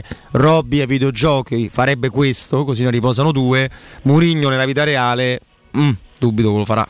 Sì, poi ti devi anche un attimo guardare come giocano gli altri, dovrebbe essere 4-3-3 il Genoa, non, non Di solito sì, però molti- ecco. No, per cercare di capire poi quanto abbia anche senso. Che Però poi è un 4-3-3 dobbiamo- molto difensivo. Cioè, 4-3-3 sembra Zeman, poi questi quando mettono il 4-3-3 No, no, dentro. certo, dipende poi, la- ecco, Sì, esattamente, diciamo esattamente. che- Quindi non lo so, eh, io pure non, non mi aspetto questo tipo di cambio proprio dal punto di vista tattico, anche se prima o poi io un tentativo farei, sia per questioni di necessità di riposo eh, di giocatori che sono eh, veramente dei baluardi e che ti servono come l'aria sia in campionato che in, in Europa League, che anche per provare a sperimentare delle varianti. Capisco che poi quando sperimenti e te va male sei un cretino che l'hai fatto e ah, hai preso sotto gamba, hai fatto i cambi, quindi è sempre molto difficile, però insomma stiamo a parlare di Mourinho, non proprio dell'ultimo arrivato, non credo che Mm. si- poi si ponga più di tanto questi problemi. È così- Semplicemente non me l'aspetto. È così vero che il, il calcio reale è tanto differente dall'intelligenza artificiale che attraverso un videogioco ti permette di fare no, sperimentazioni, ehm, turnover, sai quel turnover alcune volte viene accusato per esempio Inzaghi, Simone Inzaghi di fare quel turnover ragionato sulla scorta dei minuti per non scontentare nessuno fino al sessantesimo quello, poi quell'altro, eh, quelle staffette no, per tenere Ci ha perso dei punti così Simone Inzaghi. E, e a me viene in mente, per esempio, come eh, quando tu fai uscire Darmian e fai entrare Dumfries, a regola de Bazzica fai uscire il sostituto per far entrare il titolare. E gli è costato la partita l'ingresso di Dumfries nell'ultima del campionato, quel 2 a 2 che Mhm. loro vengono rimontati dal Monza, perché Dumfries entra con una faccia che già si capiva era tipo Karsdorp a Reggio Emilia col Sassuolo. Entra con la faccia sì, però dai, mm, ma proprio io, ma adesso, ma sti dieci, a me mi devi far fare sti 10 minuti. E infatti Dumfries fa più danni che la Trandine. Eppure quello è un, ca- un cambio che tu dici, caspita, ti entra Dumfries a 10 alla fine, l'hai chiusa la partita, l'hai apparecchiata. Certo, ah, vabbè, ma questo poi dipende però su questo io eh, cioè, a chi la vuoi accollare? Nel senso, secondo me eh, qua è responsabilità netta dei giocatori, io queste cose proprio non, eh, non le tollero, soprattutto nell'epoca dei cinque cambi, in un'epoca in cui mh, davvero i titolari veri, secondo me, a parte alcuni che sono oggettivamente giocatori intoccabili e ogni squadra ce li ha e ce li deve avere, guai se non li avesse, però boh, io non, determinati atteggiamenti perché poi appunto è come entri in campo, no? Già lo vedi dalla faccia, io quelle cose non le tollero No. professionisti, parliamo di Serie A, parliamo di partite che comunque ad una società che te paga portano soldi alla fine Anche tanto ti paga. che Anche ti paga tanto. ta- quindi proprio per me quei discorsi certo magari ci vuole la malizia dell'allenatore di capire con quale giocatore puoi fare un certo tipo di ragionamento con quale magari è meglio di no però magari quello si doveva semplicemente riposare cioè c'è sta pure questo Eh, certo. Cioè, un giocatore anche se è il più forte ogni tanto deve rifiatare e va accettato anche questo Eh, ragion per cui Giulia, e con questo ci salutiamo, tutti quanti sappiamo che il giocatore più forte della Roma è Dybala, tutti quanti speriamo di non vederlo in campo domani, manco a partita in corso. Assolutamente, Perché con l'Helsinki Caro è costato che ci ha saltato Roma-Atalanta la partita successiva Ma per aver di giocato dubbio. con l'Helsinki Sì, nel sì, secondo sì, tempo. senza ombra di dubbio te devi augurare che non serva come dicevamo che non serva Mm, ecco. Grazie Giulia, domani facciamo un recap sulla situazione e giochiamo ancora più d'anticipo la partita che sarà la sera. d'accordo a domani ragazzi Giulia, Mizzoni, Giulia Mizzoni con noi, un eh, consiglio prima della pausa. Eh, Climanet, eh, devi sostituire la tua vecchia caldaia. Climanet ha per te una super offerta. Caldaia a condensazione Bylant, modello Ecotech Intro, smontaggio e rottamazione della vecchia caldaia, manutenzione gratuita per il primo anno, garanzia 7 anni, tutto compreso, IVA installazione con l'eco bonus, sconto immediato in fattura del 65%. La pregherei accederai così all'incredibile prezzo di 995 euro e potrai pagare 41 euro in 24 rate a tasso zero.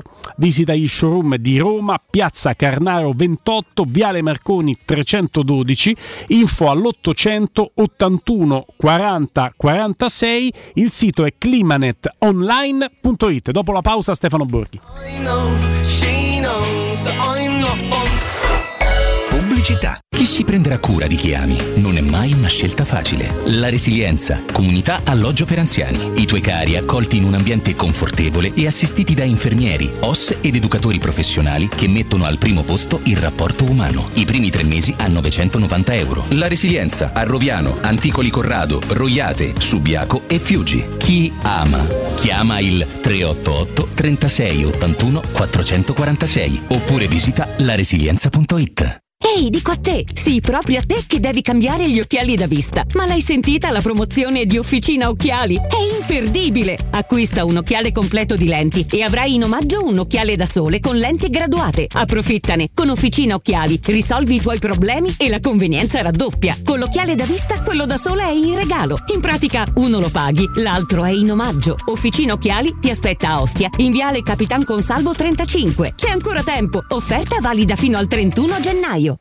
Dal 1971 Striani rende la vostra casa bella e confortevole. Striani è porte da interno e corazzate, è infissi in alluminio, PVC e legno, è pergotende e tende da sole, è vetrate per esterno a pacchetto e scorrevoli, tutto con posa in opera qualificata. Striani è il top! A Roma in via Genzano 46, telefono 06 788 6672, striani.it e in promozione tenda motorizzata 4 metri per 2,50 con telecomando in 12 rate da 109 euro. E inizia a pagare dopo 120 giorni.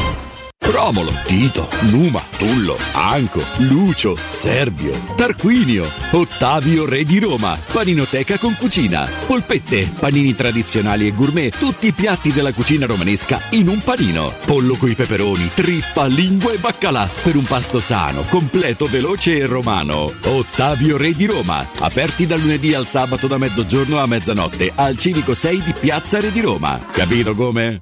Finalmente da oggi tornano gli incentivi statali da Valentino concessionaria Volkswagen. App, Polo, Taigo, T-Cross, T-Rock, Golf e Tiguan con gli straordinari vantaggi degli incentivi statali con rottamazione. Ma attenzione, i fondi sono destinati a durare pochi giorni. Non farteli sfuggire. Vieni oggi stesso da Valentino. Valentino concessionaria Volkswagen, aperti 7 giorni su 7, in via Tiburtina 1097, via Tuscolana 1233 e da lunedì al sabato anche in via Giovanni Paisiello e largo Rodolfo Lanciani. ValentinoAutomobili.it Se ti dico come risparmiare sulla spesa senza rinunciare alla qualità? Va bene. Ne parlano tutti. Chiudi gli occhi, ti porto da. Aspetta, indovino. I per la spesa. Il risparmio ad occhi chiusi. Ma com'è che sai tutto? Dai, andiamo a scoprire le offerte. Fino al 18 gennaio, bistecca con osso di bovino adulto 99 centesimi letto. Minestrone alla Valle degli Orti 400 grammi 99 centesimi. Acqua rugiada 1,5 litri per 6 99 centesimi. I per la spesa è sulla bocca di tutti. Vieni a scoprire offerte mai viste. I per la spesa. Il risparmio ad occhi chiusi.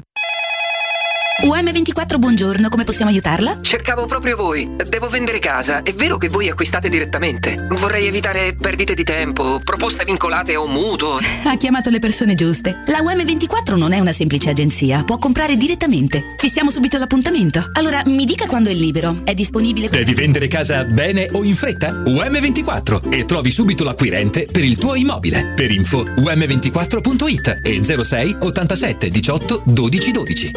Per vendere il tuo oro e argento, affidati ai migliori. Roma Oro. Valutazioni ai migliori prezzi di mercato. Serietà, professionalità e 20 anni di esperienza. Blocca il prezzo su romaoroepreziosi.it e vieni in negozio entro le 19. Quel prezzo è netto senza commissioni aggiunte. Ti aspettiamo in via Merulana 263. Scarica l'app e tutto vale di più. Teleradio Stereo 927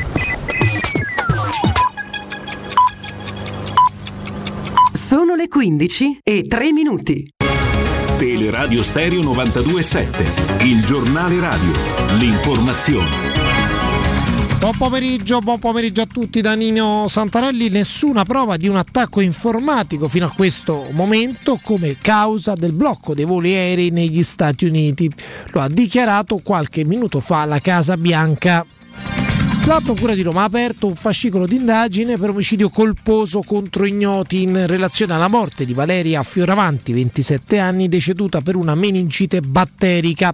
La ragazza, secondo quanto scrive oggi il quotidiano La Repubblica, nelle scorse settimane si era recata in più ospedali perché accusava fastidi dopo la rimozione di un ascesso effettuato nei giorni di Natale. Ne abbiamo parlato ampiamente nei nostri GR delle accise sul prezzo della benzina, poi riascolteremo più tardi quello che ha detto oggi la Meloni. Il governo non ha rinnovato lo sconto sulle accise del governo Draghi, sconto introdotto dal governo Draghi, perché ha scelto di destinare i 10 miliardi di euro necessari ad altro. Il meteo, oggi giornata con qualche nuvola ma senza pioggia, domani sera cielo sereno e freddo, umidità domani sera a Roma del 90%, temperatura prevista durante Roma-Genoa 6 gradi. È tutto, buon ascolto! Il giornale radio è a cura della redazione di Teleradio Stereo. Direttore responsabile Marco Fabriani.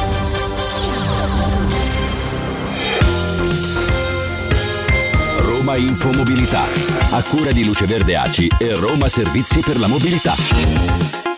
In centro, nei pressi di piazza San Silvestro, lavori in corso per il rifacimento del manto stradale in via di San Claudio. Il cantiere comporta la chiusura di via e piazza di San Claudio, deviate 15 linee di bus diurne e 5 notturne. Oggi dalle 18 alle 20 a Torbella Monaca manifestazione contro il degrado del quartiere. Il corteo passerà su via Santa Maria da Cascia, via Francesco Merlini, via Quaroni, viale Paolo Ferdinando Quaglia, via di Torbella Monaca e via Domenico Parasacchi. Stanotte in centro cantiere notturno per smontare le luminarie natalizie su via del Corso tra Piazza Venezia e Largo Chigi, deviate le linee N5, N46, N90, N201 e N543. Da lunedì 16 gennaio nel quartiere Laurentino debutta la nuova linea 724, sono previste modifiche anche per i collegamenti 778, 779, 788 e 078. La nuova linea 724 consente consentirà ai quartieri di Fonte, Ostiense e Ferratella un collegamento diretto con la metro B, l'Euro e l'ospedale Sant'Eugenio. Il capolinea sarà a Via Gadda e in Piazza dell'Agricoltura. La linea 724 sarà attiva dal lunedì al sabato dalle 6.30 alle 21.30. I dettagli sulle modifiche della rete dei bus nel quartiere sul sito romamobilita.it.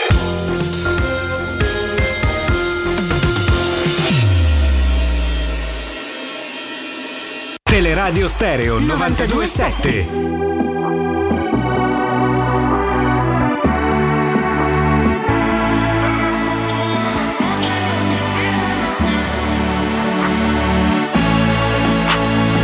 Su Twitch ci scrivono: Oh, dove sta Stefano Borghi? Stefano Borghi! Eccolo, Eccolo! eccolo Ah, ben ritrovati. Ma chiedono di te, ma è giusto così, è giusto Ma così. No, ma Eh, è, e allora? guarda, è il simbolo della decadenza della società, No, cioè no, che chiedono di me. Dai. No, pensavo che quello fosse timpano in conduzione. Quello poteva No, no, essere. no, que- quello è il- credo l'ultimo segnale dell'Apocalisse, lì siamo ben, ben oltre. il manifesto programmatico della decadenza. Amico mio, ottavi di finale di Coppa Italia, turno scomodo. Ne parlavamo anche ieri, si conferma turno scomodo.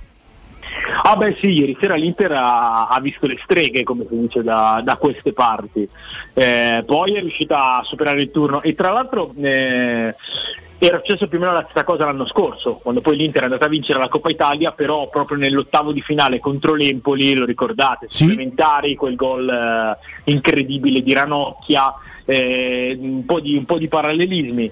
E io direi che per l'Inter è importante aver fatto questo risultato perché un inciampo nella partita di ieri sarebbe stato veramente complesso da digerire però io ho visto ancora la dimostrazione del fatto che questa squadra in questo momento non è una squadra sicura, non è una squadra con, con tutte le cose a posto a livello mentale, serena, che, che- che scivola sulle proprie consapevolezze. No, è una squadra che non so se ci siano anche dei discorsi di mercato, se, se ci siano delle cose eh, aperte, eh, ma il Dumfries del post mondiale mi sembra un giocatore abbastanza in difficoltà e, e sentiamo che è un giocatore appetito comunque considerato sul mercato. La questione Lukaku secondo me è una questione che ha dei riflessi, non solo perché manca quello che doveva essere un totem della stagione, logicamente, ma anche perché eh, c'è insomma questa incertezza, questa mancanza sempre di qualcosa. Mi sembra un Inter che, che deve aggrapparsi a- ai risultati che riesce a fare, eh, perché, perché in questo momento c'è un po' di tensione. E tanti gol subiti, eh? Ne parlavamo. Come sempre, come sempre. Eh, ormai Questa è una- diventata un... eh sì, è un- è una costante stagionale, e- ma anche questo secondo me.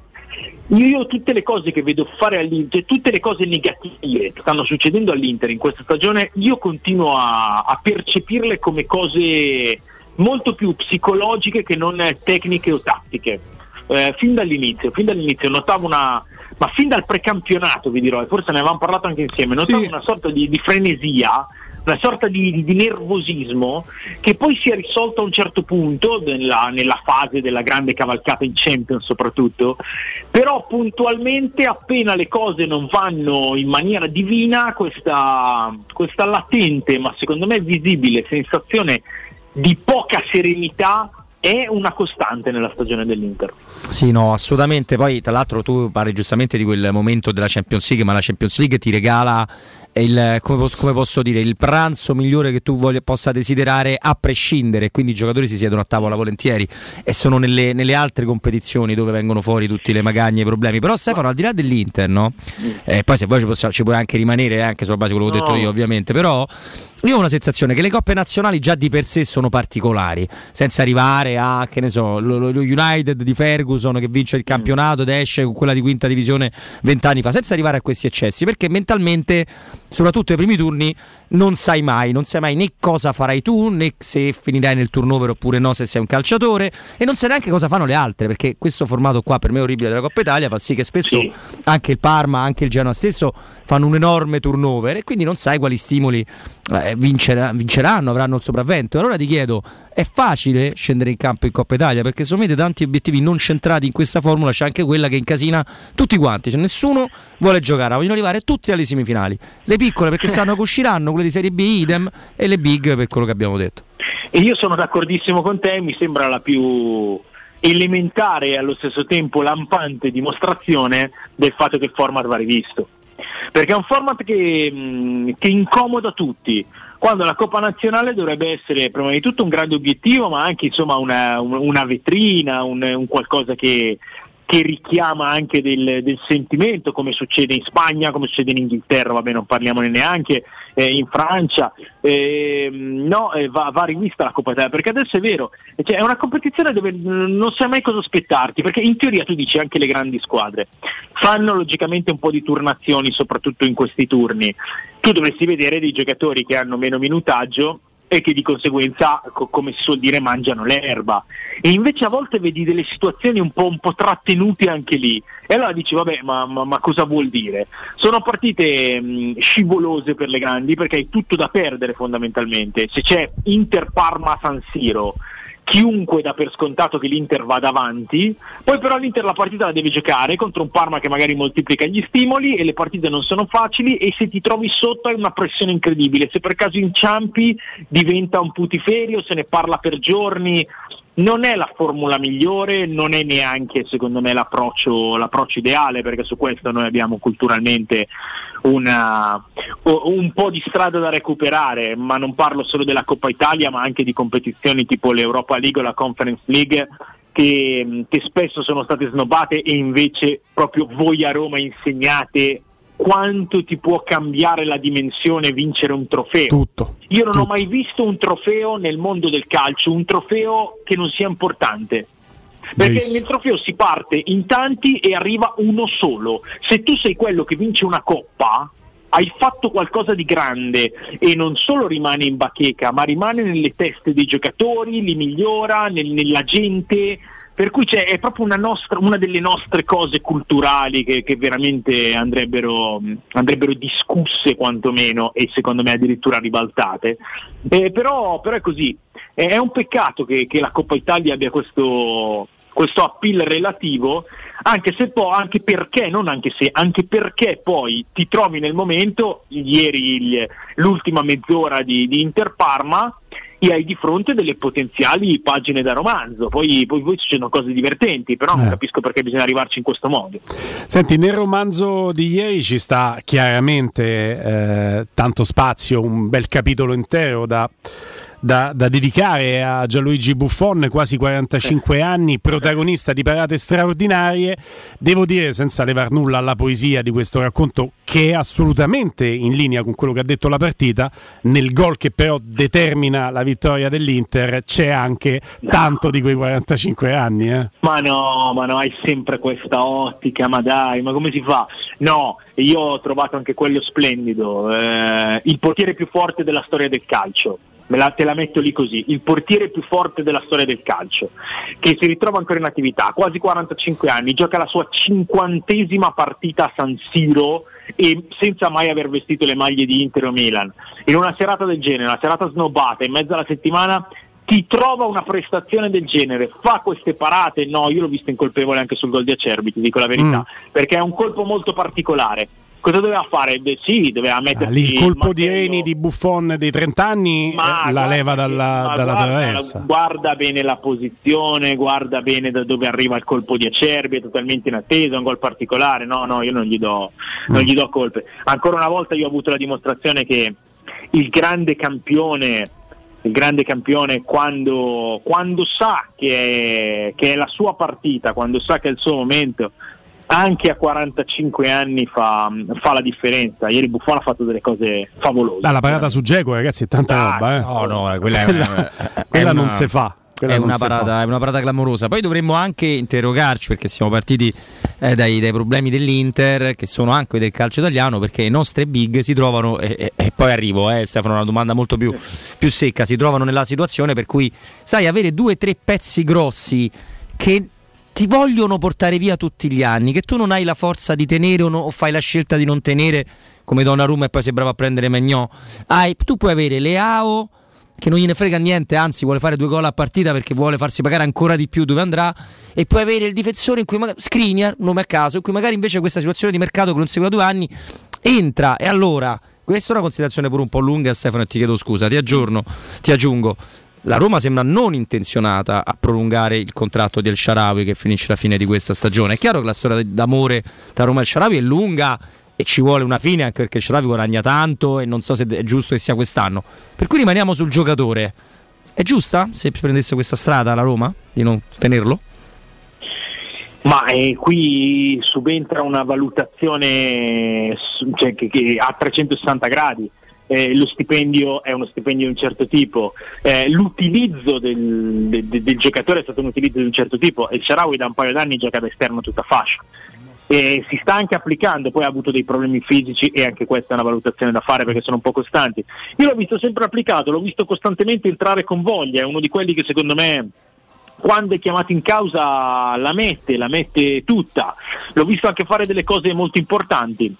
L'anno scorso il Sharawi ha avuto un certo tipo di incidenza sulla lotta a scudetto perché il gol che, che- che fa Napoli a Pasquetta è, è- è un gol che, che dice tante cose per, per la lotta a scudetto. E però io credo che, possa essere giusto da entrambe le parti. La Roma sappiamo bene che deve, deve operare secondo certe linee e il Sharawi è un giocatore anche co- con, un certo tipo di età. Ehm, non c'è l'intenzione di, di- di puntare su El Sharawi per quelle che sono le, le- le caratteristiche vere di El Sharawi, visto che appunto gioca tutta fascia, Mm. e spero anche che per lui possa aprirsi la possibilità eh, io continuo a, a sperare che questi giocatori di questa dimensione, che è una dimensione che poi ti fa livello del campionato, eh, posso accostarlo a un altro, Bernardeschi. Cioè sono questi giocatori che non hanno un valore comune, non sono fuori classe, ma sono quella classe medio-alta che più ce ne sono e più si alza al livello del campionato. Bernardeschi va a giocare eh, eh, in MLS, va a giocare a Toronto. Ecco, io spero che il Sharawi possa trovare spazio da protagonista in una squadra invece della medio-alta borghesia del nostro campionato, perché è un giocatore che, che- che penso possa, possa dare delle cose se sta bene. Se va in una squadra, ripeto, di quelle che, che cercano di inserirsi nei giochi grandi, eh, può migliorare. Se va all'estero in quei tipi lì di, mh, di scenari, allora, allora vabbè, ehm, tutte le scelte sono rispettabili e anzi da un altro punto di vista glielo auguro perché sono scelte molto redditizie sul piano economico. Però se il nostro campionato riuscisse a, quantomeno a trattenere, siccome i Leao, insomma i top player non riesce a trattenerli, ma riuscisse a trattenere questa sua eh, classe medio-alta valorizzandola La borghesia prima della nobiltà, dai, facciamola Eh, così. l'alta borghesia, L'alta l'alta borghesia. Sì. Beh, allora, Eh, mh, eh, detto, che, farebbe livello, eh. detto che l'esperienza all'estero redditizia già gli ha sistemato le prossime tre generazioni con quell'anno e mezzo Eh. in Cina in cui insomma ha monetizzato. Sì, però non facciamo certi discorsi perché sulle scelte di un professionista io non metto mai becco. Eh, Ma io non sto, io non sto giudicando però. Cioè, No, non- no, no, no. Io, io sto dicendo che la scelta redditizia l'ha già fatta. Secondo me, se ci posso mettere un centesimo sopra, ti dico Monza il prossimo anno e va nella, Ecco. nella comfort zone di chi lo conosce bene, vicino casa, in una società ambiziosa in crescita, con Galliani e Berlusconi che hanno bisogno di sapere chi è Sharawi perché l'hanno scoperto loro. Eh, eh, proprio quello intendevo. Che se questo tipo di giocatori, che ripeto, secondo me sono giocatori che stanno fra il fuori classe e il giocatore eh, di, di- di livello comune, e per livello comune intendiamo comunque un livello da Serie A, quindi un Sì, livello sì. alto, ma quei giocatori di, eh, di- di fascia medio-alta. Eh, ce, ce ne fosse. E lui è anche giovane, eh? Lui è giovane perché ha, ha 30, anni. 30 anni. Sembra che ne abbia 36 perché è uscito fuori giovanissimo, ma È in realtà lui maturità. è nell'età È della maturità. È uno che, che sicuramente in un nuovo progetto può diventare un giocatore importante. Mi, mi è venuto così dal nulla il parallelo con Bernardeschi, credo che sia un parallelo che ci sta. insomma. Sì, sì, come Sono no, anche esterno su giocatori che- esterno. Eh, che diventerebbero leader tecnici e figure di riferimento in questo tipo di squadre e secondo me se eh, tutte le, le squadre da- dalle medio alte alle medio basse ma magari anche a quelle che lottano per salvarsi avessero tutte figure di questo tipo il livello del campionato balzerebbe in alto all'improvviso perché poi sono giocatori che che nella quotidianità trascinano anche, anche gli altri in allenamento. Tu Sì, ti sì. alleni con uno che ha giocato la Champions, che ha giocato in nazionale, che ha vinto certe cose, che ha, che ha fatto certe partite, è diverso che allenarti con, eh, con uno sconosciuto. Eh. Tra l'altro Monza chiama anche Vigliar che è stato obiettivo del Monza perché a quelle latitudini e a quel tipo di entourage i giocatori tecnici piacciono molto. Molto, sì. Eh, Vigliar che sembra abbia interrotto insomma, il suo percorso di crescita da diverso tempo, già dal girone di ritorno del secondo Fonseca, eh, del secondo anno di Sì, Fonseca. sì, è un ragazzo che deve darsi una, una scrollata a Villar, perché abbiamo visto tutti che ha delle potenzialità. Eh, ma lui pensa Eh, di essere cento volte più forte di quello che potrebbe essere mai, essere al ma- potrebbe mai dimostrare al massimo. Eh, però se, se lo pensa che, che lo tiri fuori. Perché Eh certo, è quello il Eh, problema, eh. esatto. Eh sì, perché l'ho visto anche un po' timido, un po' impacciato. Mm. Pensavo che questa avventura alla Sampdoria potesse essere quella insomma, di, che, che gli desse anche un po' di fiamma, un po' di orgoglio, perché l'anno scorso è stato veramente impalpabile. E invece l'ho visto in campo, l'ho visto mm, impacciato. Sì. È un ragazzo che, che- che sta a lui adesso, eh? sta a lui perché poi quando eh, diventi protagonista alla Roma e perdi totalmente protagonismo, vai al Getafe e non giochi, vai alla Sampdoria e non giochi, eh, vuol dire che, che- che sta a te. Speriamo perché è un ragazzo che, che, ripeto, secondo me ha delle, delle cose da, da mettere a disposizione. E invece Stefano, tu che riesci ad arrivare praticamente ovunque perché il giocatore, ci abbiamo vinto il mondiale, ecco, l'allenatore Gilardino, visto che incrocerà la Roma? Non lo so, eh, non lo so, eh, a vedere al, Questa la, la tagliamo, tu che rispondi non lo so a una no, cosa. no, no, no, non lo so nella misura in cui La rimandiamo cui- al loop. No, No, nella scherzo, misura in cui eh, mi, mi sembra che, che, che, sare- eh, che- cioè, che sia ingiusto eh, dare un giudizio in poco tempo. Eh, il suo impatto col Genoa, per quel che io seguo la Serie B, io questo lo dico sempre, eh, sono mie mancanze, però devo fare delle scelte. Non posso seguirli davvero tutti i campionati, anche perché quelli che seguo lo voglio fare bene. Per cui la Serie B è un campionato che seguo meno rispetto ad altri. Però un, un occhio ce, ce- ce lo si tiene sempre e mi pare che, che il suo impatto al Genoa sia stato molto positivo, però sarebbe ingeneroso anche eh, in, in un arco così breve dire eh, de- delle cose positive, così come non l'avrei mai detto in senso negativo. È un, eh, indubbiamente uno che sta lavorando da tempo per farsi trovare pronto per, per questa occasione, perché è uno che non ha avuto problemi a mettersi in gioco a livello giovanile, senza troppa pubblicità, se- senza cose, per cui è uno che mi ha sempre dato l'impressione di volerlo fare davvero questo lavoro e questo è già un, un punto di partenza non da poco. E vediamo, avrà questa vetrina, eh, c'è una differenza è una generazione quella di giocatori che, che, attraverso il campionato di Serie B di giocatori, adesso allenatori, stiamo mm. parlando dei, dei, campioni del mondo del 2006, che attraverso il campionato di Serie B stanno, stanno trovando modo di mettersi in mostra, stanno venendo fuori quasi tutti allenatori, eh? da, da Serie B o anche altre, altre latitudini, stasera c'è la semifinale di Supercoppa di Spagna fra, fra, Real Madrid e Valencia e c'è Ancelotti contro Gattuso, tra l'altro con, con anche qualche, qualche increspatura. Ma tu, tu hai idea di cos'è che abbia rotto sì. quell'idillio? E, e Perché Ancelotti lo dice chiaramente, dice è un po' il mio figlioccio, poi insomma abbiamo avuto qualcosa a che ridire, non c'è più il sì. rapporto di prima. E caspiterina, non vi dico perché però, e eh, io voglio sapere. E, Napoli? Eh, sì, sì, mm. sì. Mm. Eh, Gattuso arriva dopo Ancelotti a Napoli. Mm. Napoli è stata una parentesi dolorosa per Ancelotti, soprattutto la, il finale. Eh, Gattuso arriva e vince subito.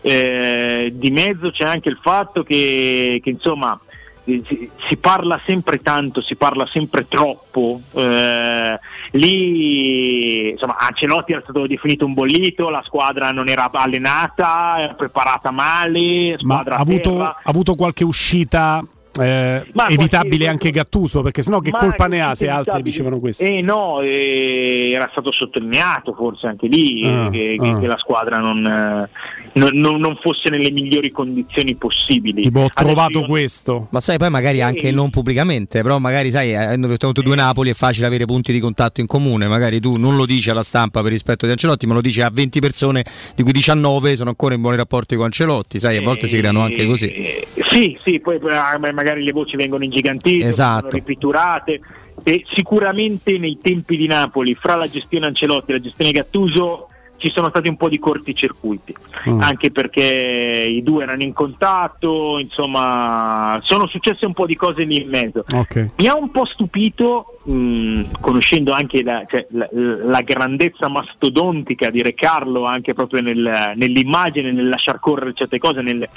che ieri l'abbia tirato fuori ancora vuol dire eh, che, il Sassolino eh. ce l'ha eh? non eh ne ha sì. molti nelle scarpe secondo me i Sassolini Ancelotti anche perché ha vinto talmente tanto che non, non li ha tirati fuori sono, sono, sono scoppiati via fondamentalmente sì. questo evidentemente è un Sassolino che, che ha ancora qualcuno devo dire di vecchia data se l'era levato nel libro che poi ha scritto, che, mm. che, io ho letto, che mi incuriosiscono molto le autobiografie, quando non sono autobiografie di ragazzi di 22 anni, tipo quella di Cardi, ma che me devi dire a 22 anni? Ma che, ma che ti è successo nella vita a quell'età?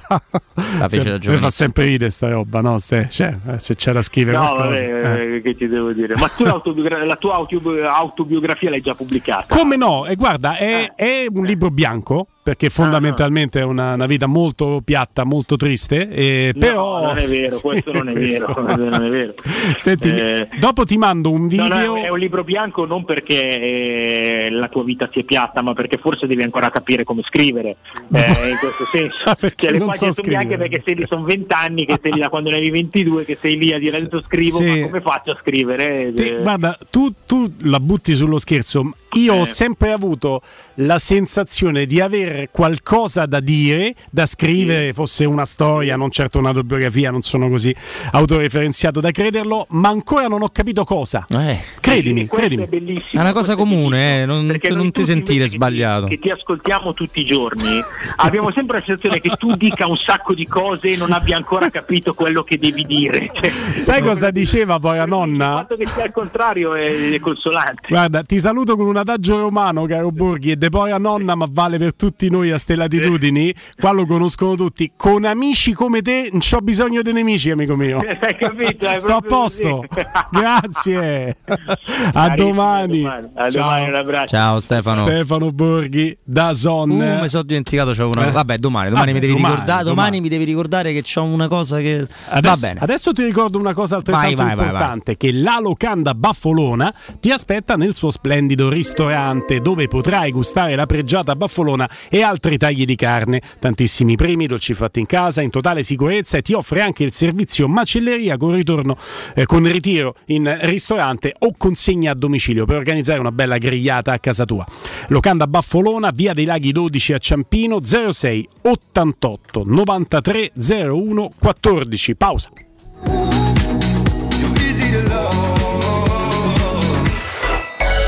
Pubblicità. Per la tua casa o per il tuo ambiente di lavoro, la Global Service Ambiente è la tua certezza. Global Service Ambiente progetta insieme a te, realizza e mantiene il tuo spazio verde, cura il tuo trasloco, effettua il servizio di pulizia. Global Service Ambiente gestisce i tuoi rifiuti liberandoti da tutte le pratiche burocratiche. Si occupa del tuo impianto fognario. Chiama il numero verde 800 998 784 gsambiente.it. Global Service Ambiente lavora per te per rendere il tuo ambiente migliore.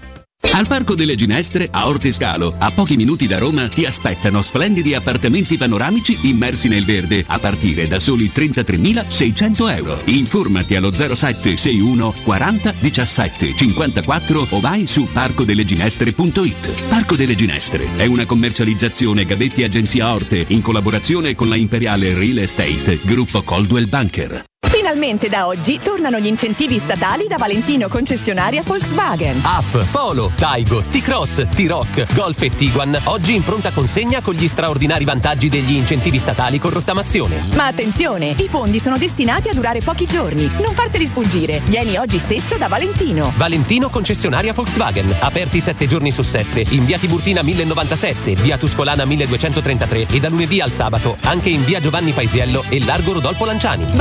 ValentinoAutomobili.it Oh, ma poi ci sei stato da risparmio ceramica? No, ancora no. E che aspetti? Hanno più di 80.000 metri quadri di pavimenti, rivestimenti, sanitari, rubinetteria, box doccia e arredo bagno in pronta consegna e a prezzi scontatissimi. Risparmio ceramica, showroom con deposito in via Fratelli Marchetti Longhi 2, uscita Ciampino, Gregna Sant'Andrea del Raccordo e secondo deposito in via Nettunense, zona industriale di Ariccia. Info allo 06 81 17 72 95 o su risparmioceramica.it.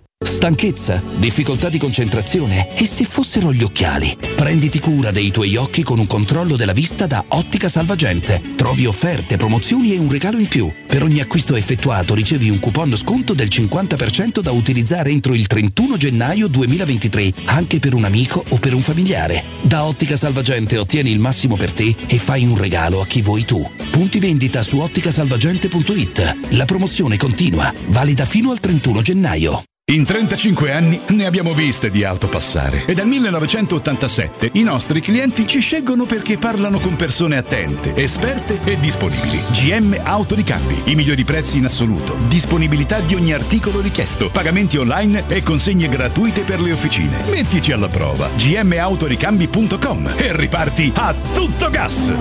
Per preventivi scrivici su WhatsApp al 380 18 40 425. GM Autoricambi e in via Giovanni Passerini 1727 a Roma. Nel centro di Ostia, in una zona commerciale ad alta percorrenza, la società SIPA dispone di negozi di varie metrature, locali liberi e disponibili da subito, adatti a qualsiasi tipo di attività, in una posizione privilegiata e centrale. La zona signorile, la collocazione commerciale e gli ampi parcheggi nei pressi rendono questo immobile un ottimo investimento. Per qualsiasi informazione rivolgetevi al 345 713 5407 e visitate il sito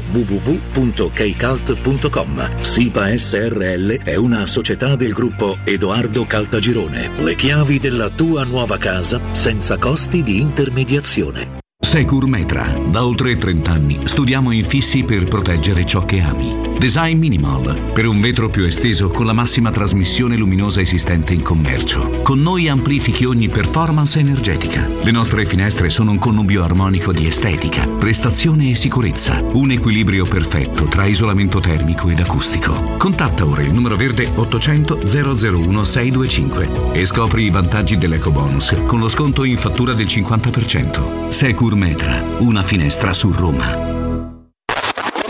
Cerca Teleradio Stereo su Facebook e Twitter. Vai su www.teleradiostereo.it e scopri come seguirci in streaming. Teleradio Stereo.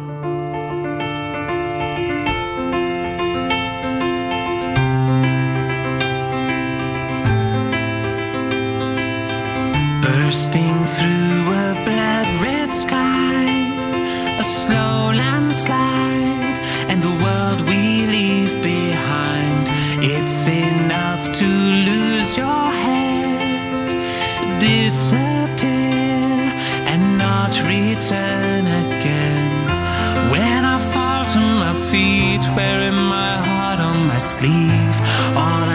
just don't make sense. You are the port of my call, you shot and leaving me raw. Now 92.7 in FM stiamo risolvendo è una criticità internet che ci tiene fuori dall'app, da Twitch, ma è- i nostri tecnici stanno già al lavoro come sempre in questi casi. Quindi un saluto tra l'altro al grosso del nostro ascolto che è attraverso ovviamente il 76 del digitale terrestre, soprattutto il 92.7 e un pochino di pazienza a chi eh, si trova con eh, le app fuori uso. Eh, insomma, mh, ci sono in tanti quelli che ci ascoltano e che ci vedono eh, anche da fuori, no? i Sì, confini grande raccordo eh, anulare. Ma come no, anche in paesi veramente eh, assurdi. anche perché è un po' assurdo se vuoi stare attaccati, non dico a noi, ma a questo circo per come viene raccontato. Guarda, io prendo spunto da questa cosa che neanche mi chiedi, no? di cui stiamo parlando insieme così liberamente, in maniera tranquilla, per dire una cosa. Allora, la Serie A mh, non assomiglia a quello che era una volta, ma continu- continua a assomigliare in se stessa in un modo molto drammatico, molto tranchant, cioè ci sono tre realtà eh, che devono comunque prevaricare sempre le altre, in un modo o nell'altro. È come se il problema fosse tenere sempre su quelle, inutile che ve le cito, penso che le abbiate capite a casa, e non vedere tutto il resto. E a me preoccupa quando questa cosa arriva da gente che su scala nazionale. Oggi mi, sono imbattuto in un twittino di un giornalista che ha centinaia di migliaia di follower. Noi diremo il suo soprannome, che è Sammy. Dai, sempre lui. No, Comunque no. devi uscirne. No, no, vabbè, ma lui è lo spunto. Perché non ti blocca così non lo vedi più? Eh, non mi blocca perché non lo so perché. non così, lo so. così ci si risolverebbe tanti problemi. No, no, ma guarda che cioè, ora esordire con un tweet qui dicendo che soltanto la Premier League ha un minutaggio effettivo di gioco superiore della Serie A dalla ripresa in poi, quindi due partite. Due, due, due partite e ovviamente il distacco da altri campionati ridicolo e quindi abbiamo demolito il luogo comune secondo cui da noi si gioca poco e male eh, va bene, io sono contento, io spero che si possa giocare anche un'ora di media partita, mica è sbagliato in sé. Dipende come giochi però. Tra l'altro, però poi ci scordiamo che eh, ci mancherebbero, che ne so, due o tre scandali l'anno, che in Premier League non ci sono, 100 milioni che vengono dati a chi arriva ultima nel campionato di Premier League per diritti televisivi, miliardi di indotti nel mondo che non ci sono più, 17 stati di proprietà solo in Serie A, fare i mondiali ogni tanto, cosa che alla nazionale di cui fa rientrare Premier League capita a tutti i mondiali. E forse poi dopo ci concentriamo sul tempo effettivo di gioco. Capito che voglio dire? Perché ora va bene tutto. Cioè, cioè, ti rendi conto quanto sono eroici i tifosi della Roma nel 2023? Tutti. Pensa a quelli che pure domani sera vanno in 60.000. A vedere una roba che dal 2001 ad oggi, qualche puntata fa l'hai fatto tu, il recap. L'hai fatto tu, Guglielmo. Ha vinto solo la Roma di- senza la maglia a strisce. assurdo.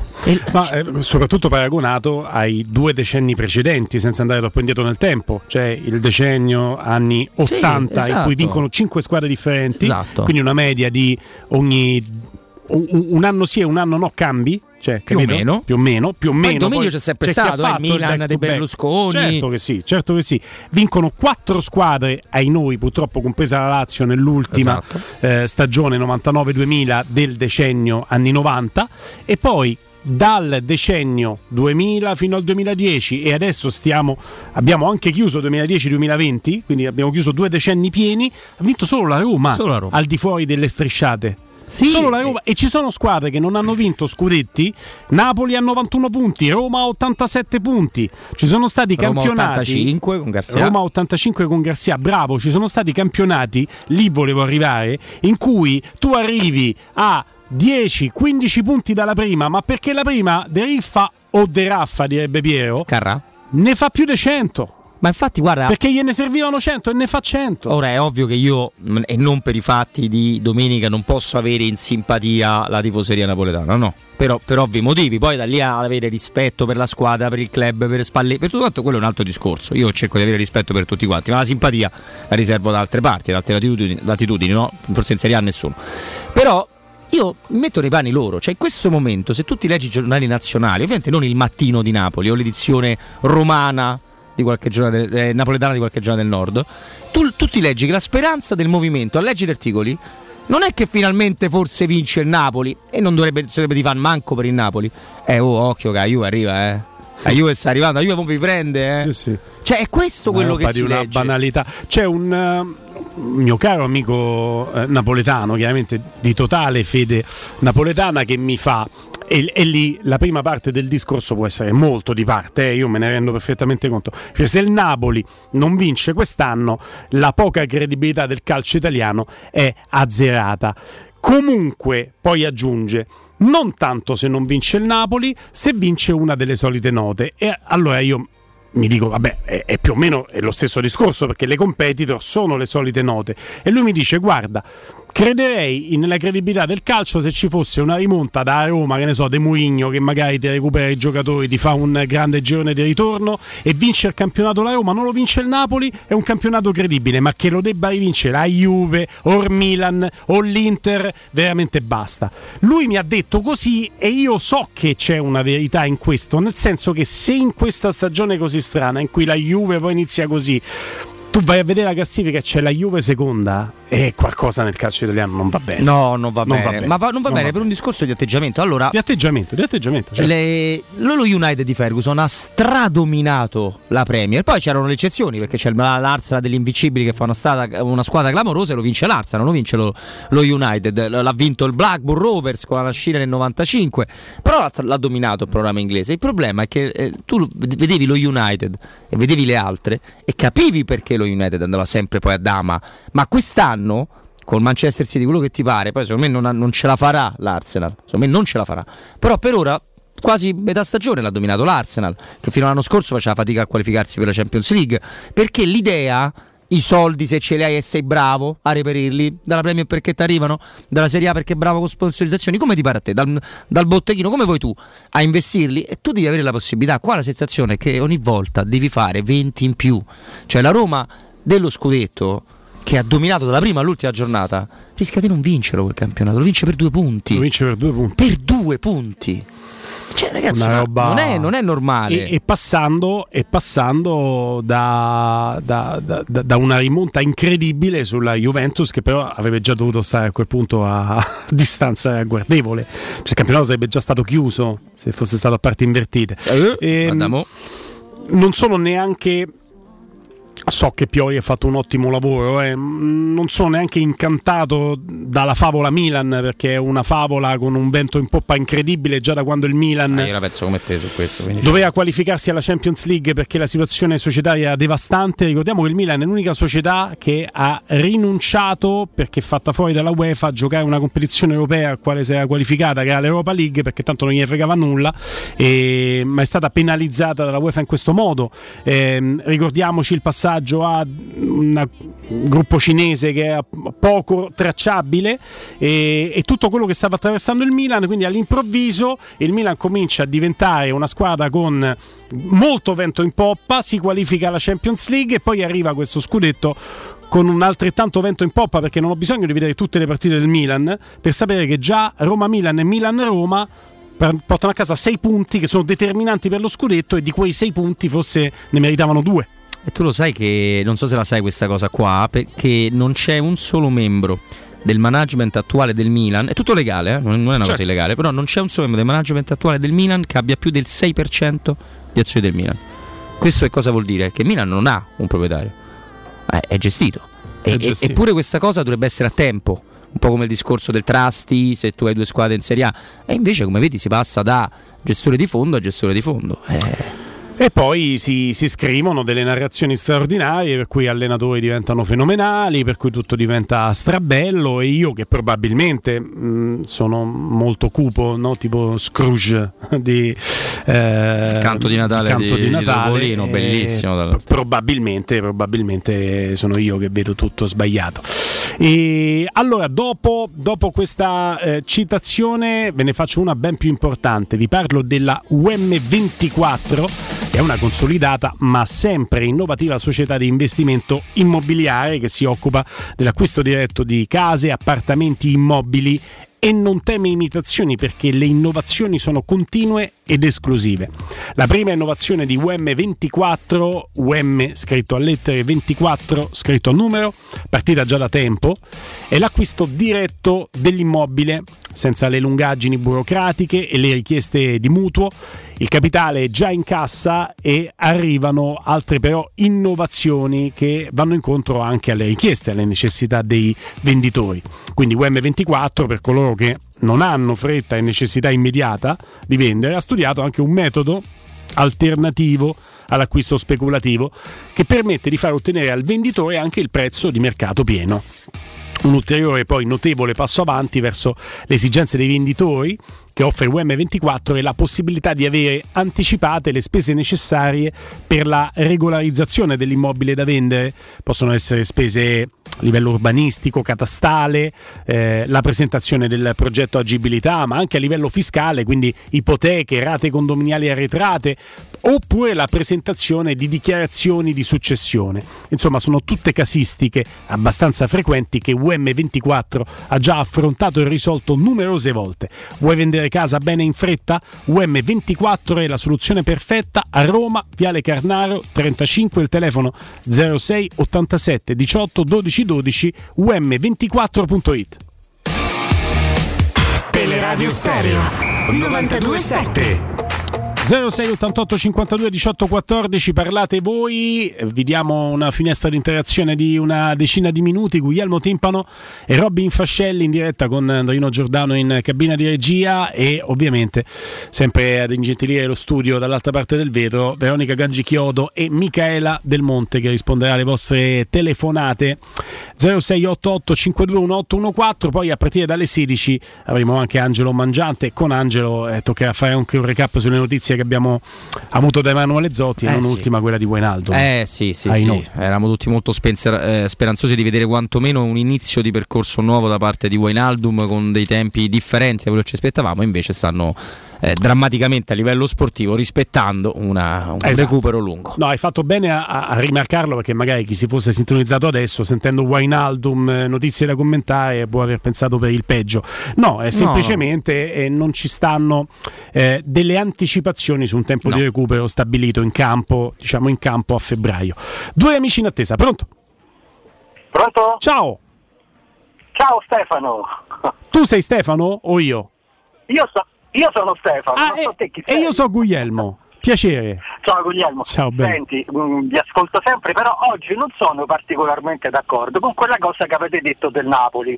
Cioè, noi siamo nemmeno a metà campionato. Mi pare di aver capito che i tifosi napoletani dicono che se non vincono quest'anno, con 19 partite ancora da giocare, in cui può succedere di tutto, eh, c'è qualcosa dietro. Ma questo non è forse un po' mettere le mani avanti? Perché che ne sai come vanno le prossime 19 partite? Ah, io su questo posso Eh, essere poi- completamente d'accordo con te. Io riportavo una frase che mi era stata Sì, dettata poi da un amico. ah, parlavamo di un amico, eh, non è che parlavamo del mondo del non tutta Napoli, una eh, tifoseria. che No, scherzi. Guarda, è vero, però io vi do ragione su una cosa, ci sono tante frasi fatte nel calcio e storie fatte, per esempio la Juventus si dice che gioca male, però io ho visto, perché io vedo le partite della Lazio per un motivo, perché io sono tifoso della Roma e della squadra che gioca contro la Lazio, quindi ho goduto che la Juventus ha vinto 3-0, ma devo dire che la Juventus ha giocato proprio bene. Però è stata anche Ha l'unica fatto- partita in cui la Juve ha giocato bene in questo abbrivio di campionato lungo. perché- Sì, Eh, eh, cioè, diciamo che rosa, ci sono anche squadra. tante altre partite della Juve in cui ha giocato molto bene bene. Allora ha giocato bene con la Lazio e con l'Inter la Juventus.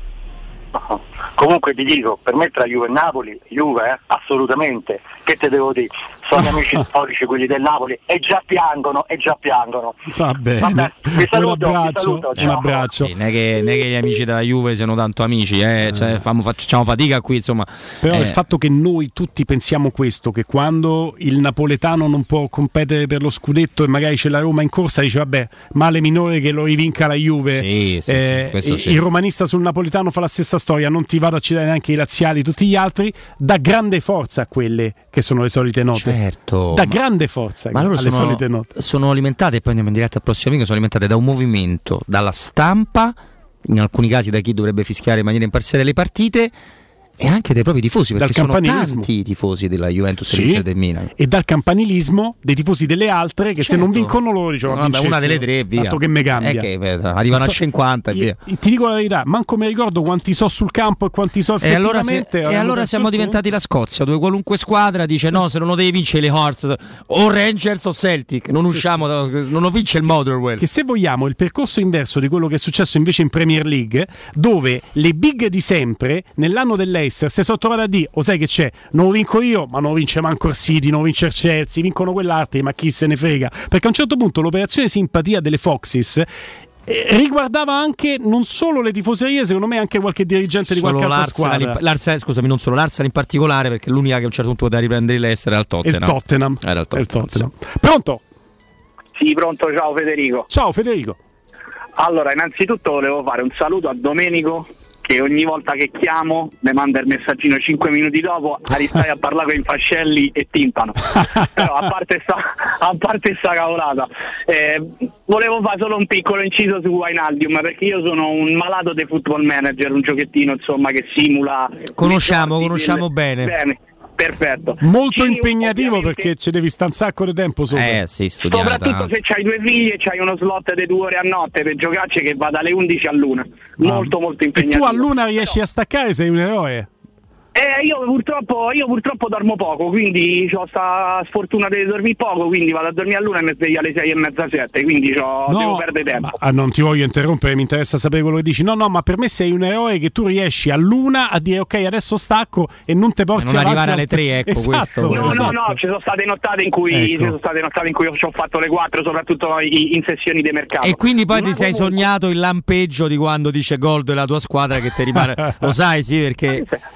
Sì, l- L'operazione più bella è stata quella di vendere Tammy Abram e Nicolò Zagnolo per prendere Isaac e Asensio e vincere il campionato, cioè una grande operazione del manager. Comunque, a parte questo, Gini Wijnaldum che tra l'altro avevo rinnovato il prestito io, eh, il PSG me l'aveva accettato. Queste citazioni Mi è rientrato-. No, no, no, ma ovvia- io ero abbastanza sicuro che non sarebbe rientrato a gennaio perché ovviamente non è una cavolata, ovviamente è un giochino, però nel giochino si è sempre rientrato a fine febbraio. Fine? E la mia paura, fine febbraio, la mia pa- eh, diciamo fine febbraio per fare i 90 minuti, eh. Sì. Quindi io ho sempre calcolato il rientro di gennaio di, di Wijnaldum a fine gennaio e vi posso dire che il giocatorino polacco che adesso è quello col nome impronunciabile che potrebbe debuttare L'attaccante della Roma? Sì, sì. Esattamente, c'ha 5 stellette. Eh, lui è un bel prospetto. Eh. Promette benissimo, prometteva bene pure Giacomino Faticanti. Mm, mm. Speriamo bene. Speriamo bene. Ragazzi, forza Roma. Ciao. Ciao ciao. Grazie. Ciao, grazie. a te. Io ho E- smesso di giocare a football manager per quello, perché invece a me la mia, la, la mia vita con due figli e la radio e le scuole eh, mi- non ci posso più stare dietro. No, non, è, non, è, non, ho, non ho il tempo football manager, però conto in vecchiaia di diventare un allenatore vecchio. Tra l'altro c'è una squadra professionistica, me ne ha parlato più volte Emanuele Sabatino che è veramente bravo, ha dei tratti nerd in questa sua ricerca sempre di curiosità straordinarie. C'è una squadra professionistica, poi vi, vi- vi dico quale, che aveva addirittura acquistato il- l'archivio di, di Football Manager, nel senso che ci sta una rete scouting dietro tanto articolata e precisa, eh, per cui veramente ci sono tanti giocatori che quando li vai a pescare, soprattutto quelli eh, sconosciuti, più giovani, quando li vai a pescare da lì eh, hai delle belle, delle belle indicazioni. Intanto Football Manager è stato per eh, 10 anni, no, forse di più, 14 anni lo sponsor del Wimbledon, che non è Premier League, però è una realtà eh, importante alla periferia di Londra, come nel panorama del calcio inglese che non finisce mai. E, no, ma eh, hanno una squadra di scouting che è nata nel tempo, che è sempre stato il più preciso nel fare questo. E, e fai conto, 20 anni fa avevano sulla Serie A 10 ragazzi che andavano a vedere in, primavera chi può esserci e ne indovinavano due o tre, ma ormai è diventata esagerata questa cosa. Cioè, io mi ricordo perfettamente di quando Cristiano Ronaldo quindicenne ho potuto comprare tranquillamente, diventava già Ronaldo, Mbappé in tempi più recenti, Ruben. Ruben era uno che se tu potevi comprare a 16 anni a Football Manager diventava Ruben.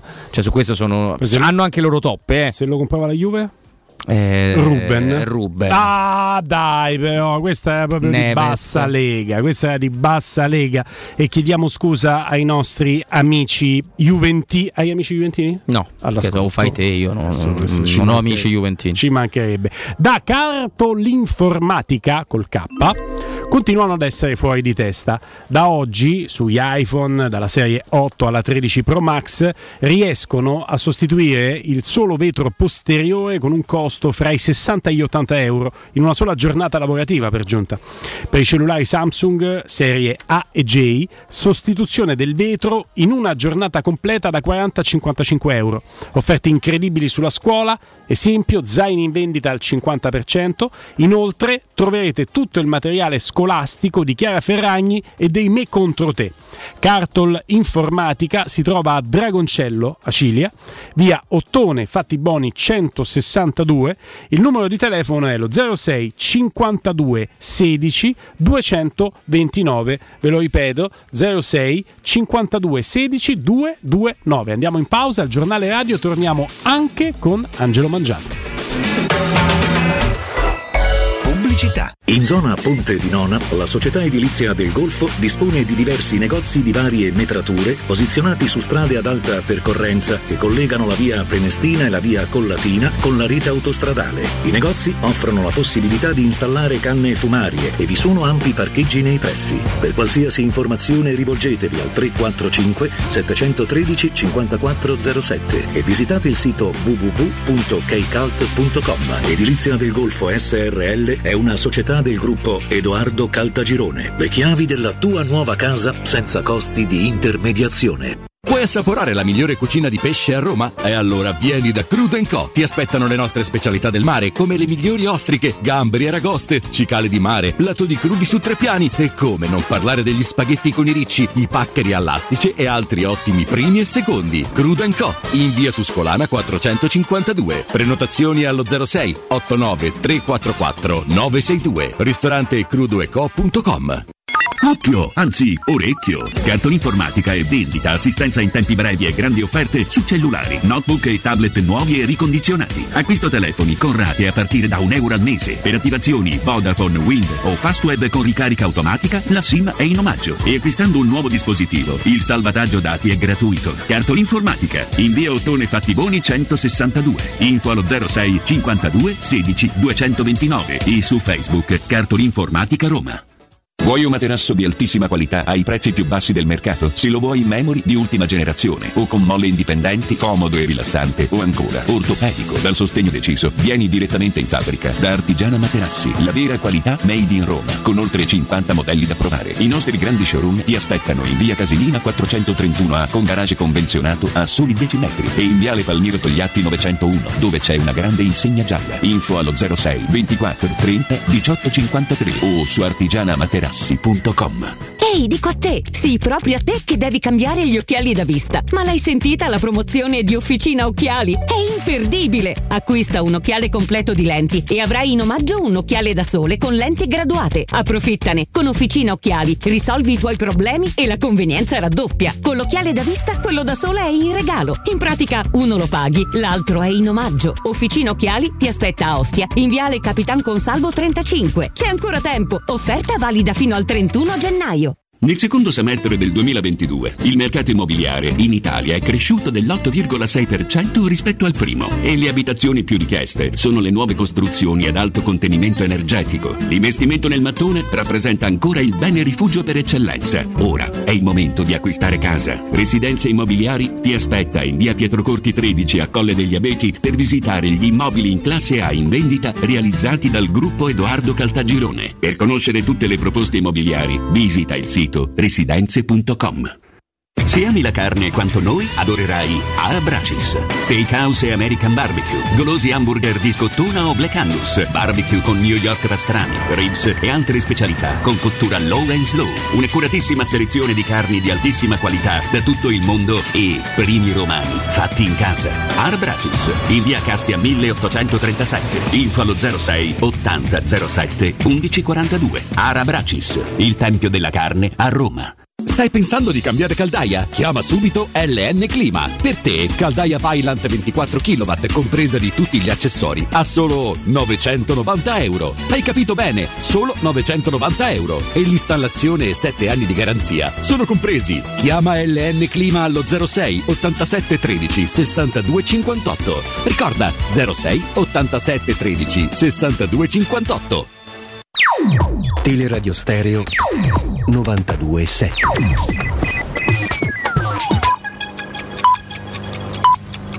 Sono le 15 e 57 minuti. Teleradio Stereo 92.7, il giornale radio, l'informazione.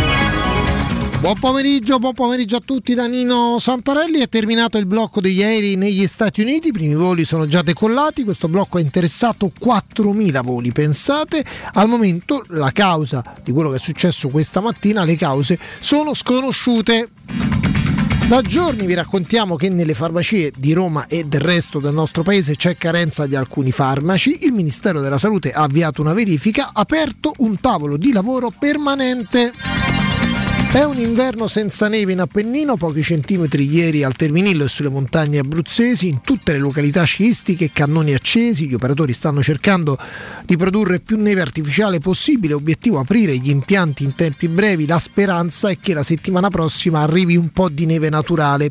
I danni economici ammontano a 50 milioni di euro, ma è una stima oggettivamente a ribasso visto che non si è sciato in Appennino durante le vacanze di Natale.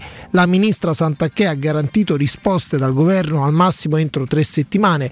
Servono ovviamente gli indennizi se il governo deciderà uh, di stanziare questi soldi, ripeto 50 milioni di euro, ma potrebbero servire, potrebbero servire un po' più di soldi. Fermi in questi giorni, ve lo ricordo, migliaia di maestri di sci che lavorano nei rifugi. Per fortuna tanti non hanno rinunciato alla montagna anche senza la neve e senza lo sci.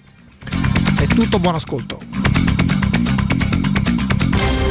Il giornale radio è a cura della redazione di Teleradio Stereo. Direttore responsabile Marco Fabriani.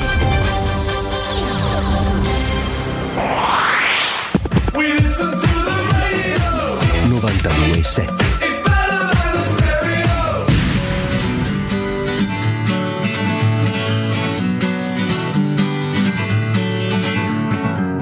Feeling my way through the darkness, guided by a beating heart. I can't tell where the journey will end, but I know where to start. They tell me I'm too young to understand. They say I'm caught up in a dream. Well, life will pass me by if I don't open up my eyes. So that's fine by me. So wake me up when it's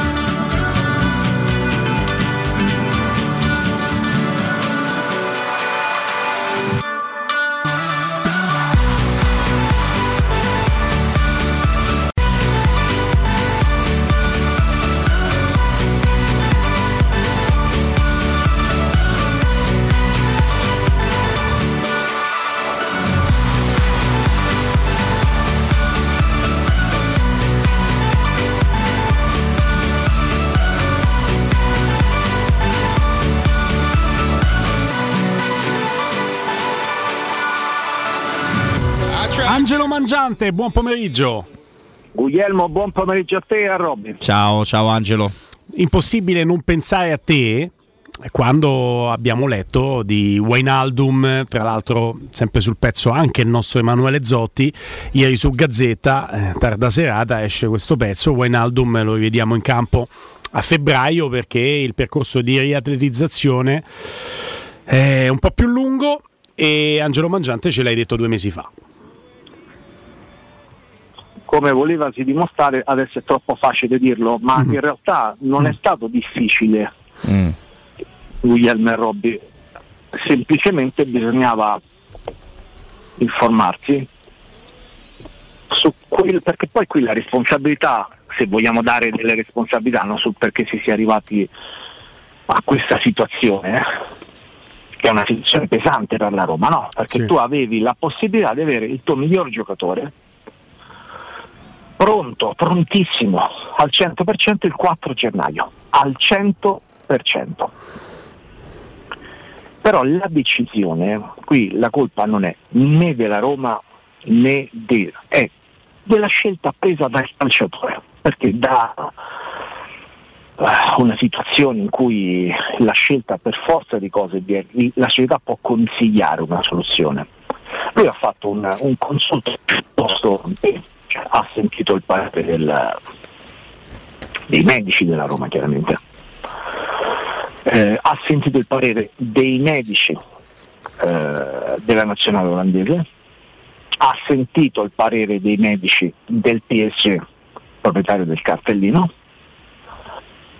eh, è, stato, è stata una decisione difficile, chi era accanto a lui me l'ha descritto in difficoltà, in difficoltà e vi assicuro che non è, non è semplice. Allora, mm, faccio un piccolo passo indietro, qual era eh, la, la- la scelta che doveva mm, eh, poi fare solamente lui? O farsi operare subito e non doveva neppure aspettare un giorno in più per chi voleva operarlo, Mm. oppure scegliere la terapia conservativa. I tempi, ribadisco, con l'operazione che avrebbe avuto una tecnicamente una operazione assolutamente difficile, diciamo nella norma, perché poi era una frattura composta, non, non scomposta, era un'operazione facile tra virgolette, lui avrebbe potuto disputare il mondiale con l'Olanda, ripeto, avrebbe potuto disputare il mondiale con l'Olanda. Il mondiale è iniziato, eh, cos'era, il, il 20 novembre? Ah sì? Eh sì, siamo, più o meno siamo là, sì. E si è chiuso il 18 dicembre. Perfetto. Eh, penso di aver già detto tutto, però vado avanti. Vai. Eh, lui ha scelto l'altra terapia, quella conservativa, con tutto quello che ne consegue, perché diventa poi una, una terapia un po' più complicata rispetto all'operazione che ti dà il 100% della riuscita in questi casi. Eh, qui vado su un parere personale, ma ehm, legato a, a diversi errori che in questi tanti anni mi sono trovato anche a raccontare di infortuni ci sono stati in calciatori olandesi Mm. che sono stati consigliati male nel loro paese, no? anche dai loro medici, perché, perché le, le tecniche nelle operazioni sono differenti, ognuno ha una tecnica, ognuno ha una tecnica. E guarda quello che è accaduto per, eh, per Van Basten, no? Ah, come no? Come no? Giocare altri 5-6 anni, forse diventare eh, giocatore più forte di tutti i tempi per quello che era il valore no, di, di Marco Van Basten. E- Qui da noi Strottman. quello che è accaduto a Stockman. Cioè è un'operazione effettuata dai medici olandesi con una tecnica dall'alto che prevedeva la doppia operazione sullo stesso legamento. Cioè parliamo di tecniche arcaiche. E quindi me dispiace, a me dispiace perché poi per carità quando c'è di mezzo la salute poi ognuno si cura come vuole, questo è sacrosanto, è giusto che sia così, è giusto che rimanga così questa normativa, no? Perché No, ma poi legittimamente Angelo, magari cioè, tu ritieni pure giustamente che i tecnici olandesi con cui tu fai una parte una vita della nazionale siano fra i migliori del mondo, cioè, ti- c'è anche una naturale predisposizione ad ascoltare la campana che conosci di più, pur riconoscendole tutte. Però a, a questo punto, visto che giustamente hai detto mi potrei fermare, ma vado avanti, allora vado avanti anche io e ti chiedo. eh, quando parli, e lo fai come diceva Guglielmo da tanto tempo, di fine febbraio, noi parliamo di Wijnaldum che a fine febbraio fa 90 minuti o di Wijnaldum che a fine febbraio iniziamo a gestire? E neanche mi interessa il discorso Paris Saint Germain, i rapporti fra la Roma e Fritkin al Craifi sono perfetti, per cui se, se si vorrà proseguire una soluzione i club li trovano, quindi non entro neanche nelle dinamiche di mercato, non è su quello, è sulla mano che potrà dare, perché ricominciare ad allenarsi da metà febbraio, fine febbraio vuol dire essere, stare bene forse a inizi di aprile. Allora, i medici ti dicono sempre no, che più la sosta, lo stop è lungo È più- e più.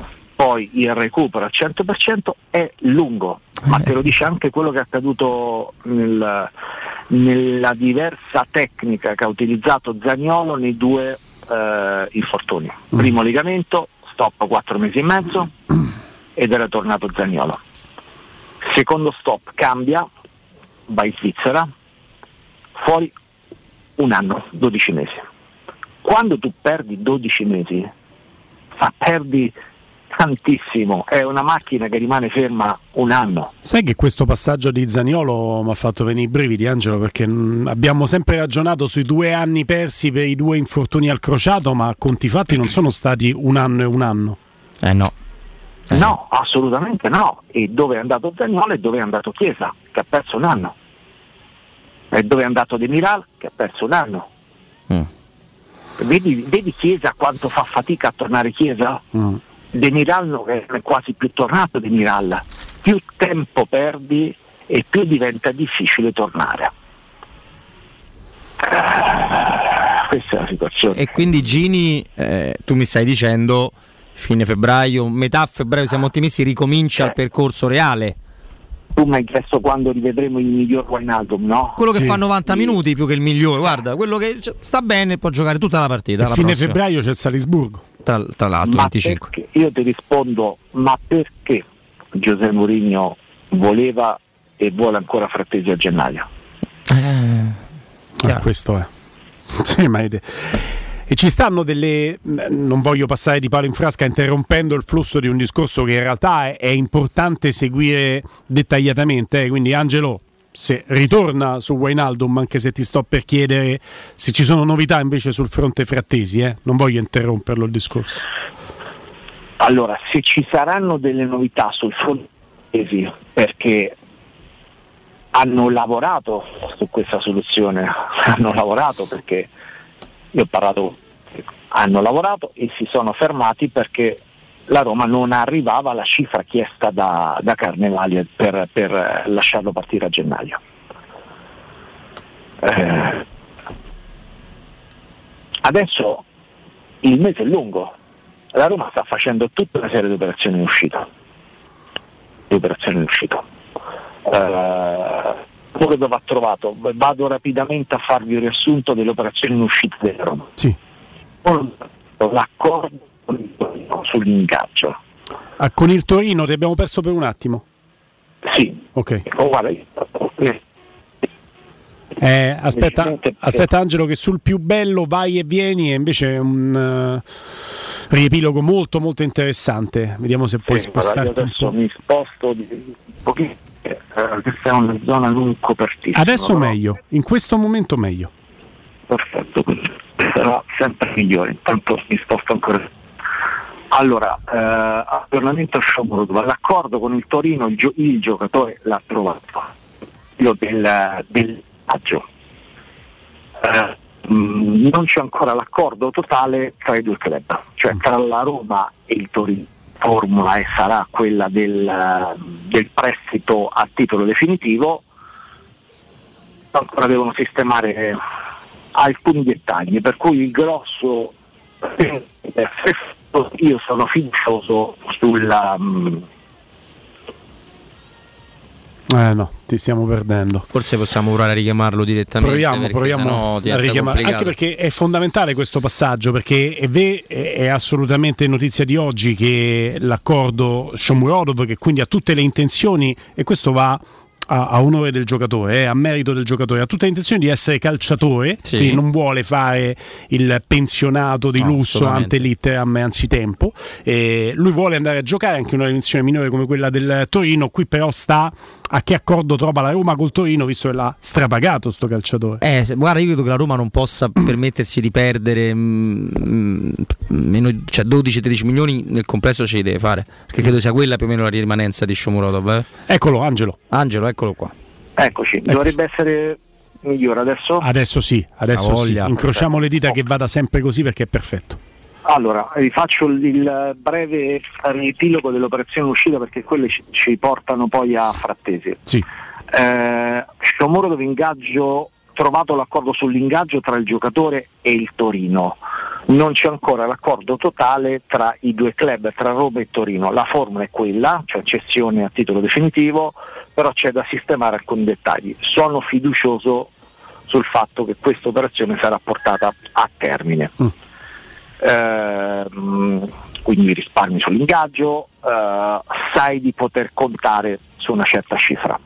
Eh, capitolo Castorp, l'interessamento del Monza è reale.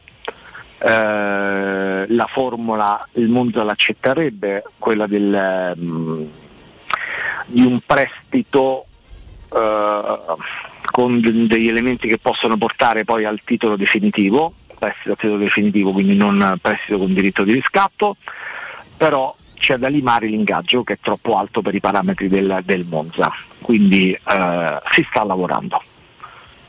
Eh, Villar andrà al Getafe. Però pure lì si risparmia e basta, credo. C'è no? un obbligo? La vo- voleva la Eh. Roma l'obbligo di riscatto? Sì, sì, Eh. sì, che, che va su un elemento che è la, la permanenza nella, nella Liga del, del, del, del, del- Getafe e anche sul rendimento del calciatore. Mm, Quindi la- non lo rirendiamo. Ok. No, dai. Permettetemi la battuta, però insomma, ragazzo che deve ritrovare a volerlo fare lui il calciatore a certi livelli, perché come vedi dei club che sono disposti a delle occasioni ancora ci sono, dai. Su Vigna, ehm, perché qui poi invece è un mercato di riparazione perché devi riparare due acquisti che non hanno funzionato, è Sciomuro dove Vigna. Sì, senza dubbio. Eh, ricordiamolo. ecco. Ehm, ah, su Vigna eh, è reale l'interessamento del Betis, eh, l'offerta del Betis è ancora troppo bassa, cioè considera che la, la Roma ha pagato Vigna intorno ai 14 milioni, Mamma mia. quindi ancora non ci siamo anche perché è un giocatore che non gioca, non è titolare. No, Però qui. Di Angelo, facendo un, un breve riassunto semplificato no, per i nostri amici d'ascolto, noi stiamo cercando di avvicinarci ai 10-12 che servono non perdere troppi soldi per Shomurodov. Dopo correggimi se sbaglio, eh. di Karsdorp e, e ovviamente ci interessa di meno, ci interessa più l'eventuale risparmio sull'ingaggio e poi se ne, se ne parlerà.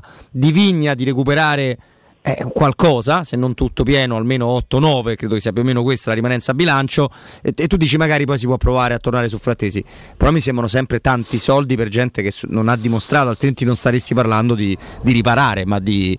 non mi servono, ma sono fortissimi, invece devi proprio riparare, ecco.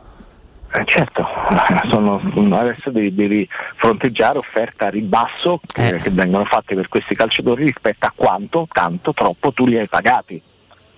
Ma, ma stiamo parlando proprio di due mondi differenti, Angelo. Cioè, la valutazione. qua- adesso, senza voler screditare il giocatore, che è anche un bravissimo ragazzo, le battute sono sempre quelle, fallo anche cattivo. No, è proprio bravo, sta al suo posto, un professionista serio. Ma oggi, Angelo, confrontiamoci. Quanto può valere Vigna? Tu vai a acquistare Vigna per quello che ha dimostrato nell'ultimo anno e mezzo, quanto lo vuoi pagare? Con l'Uruguay, dicevamo, il titolare dell'Uruguay, non ha giocato mai manco un mondiale. In questa fase il prezzo lo fanno gli altri, tu non puoi presentarti con nessun prezzo. perché 5 il giocatore- milioni possono essere un pezzo che secondo me anche Sì, però ecco, fai sempre il rischio che fai una minusvalenza, no? Comunque eh, adesso bisogna valutare l'am- l'ammortamento, io ancora non l'ho fatto, eh, eh, però ecco è complicato, complicato. Non a caso l'offerta del Betis non è comunque quella minima ehm, eh, che la Roma accetterebbe. Il Betis non può fare, ti ha- ti ha offerto qualcosa il Betis o solo un diritto di No, no, riscatto ho offerto, generico? qualco- ho offerto qualcosa, Ok. però l'offer- mi, mi- hanno detto che l'offerta è considerata bassa dalla Roma. Ok, ok, ok. Eh, però sai, il Betis è un club abbastanza ricco e quindi se ha delle necessità perché magari hanno un problema a sinistra, eccetera, eccetera, e quindi magari metteranno poi alla fine qualcosa in più. Voi sapete meglio di me che il mercato in uscita poi si scalda gli ultimissimi giorni.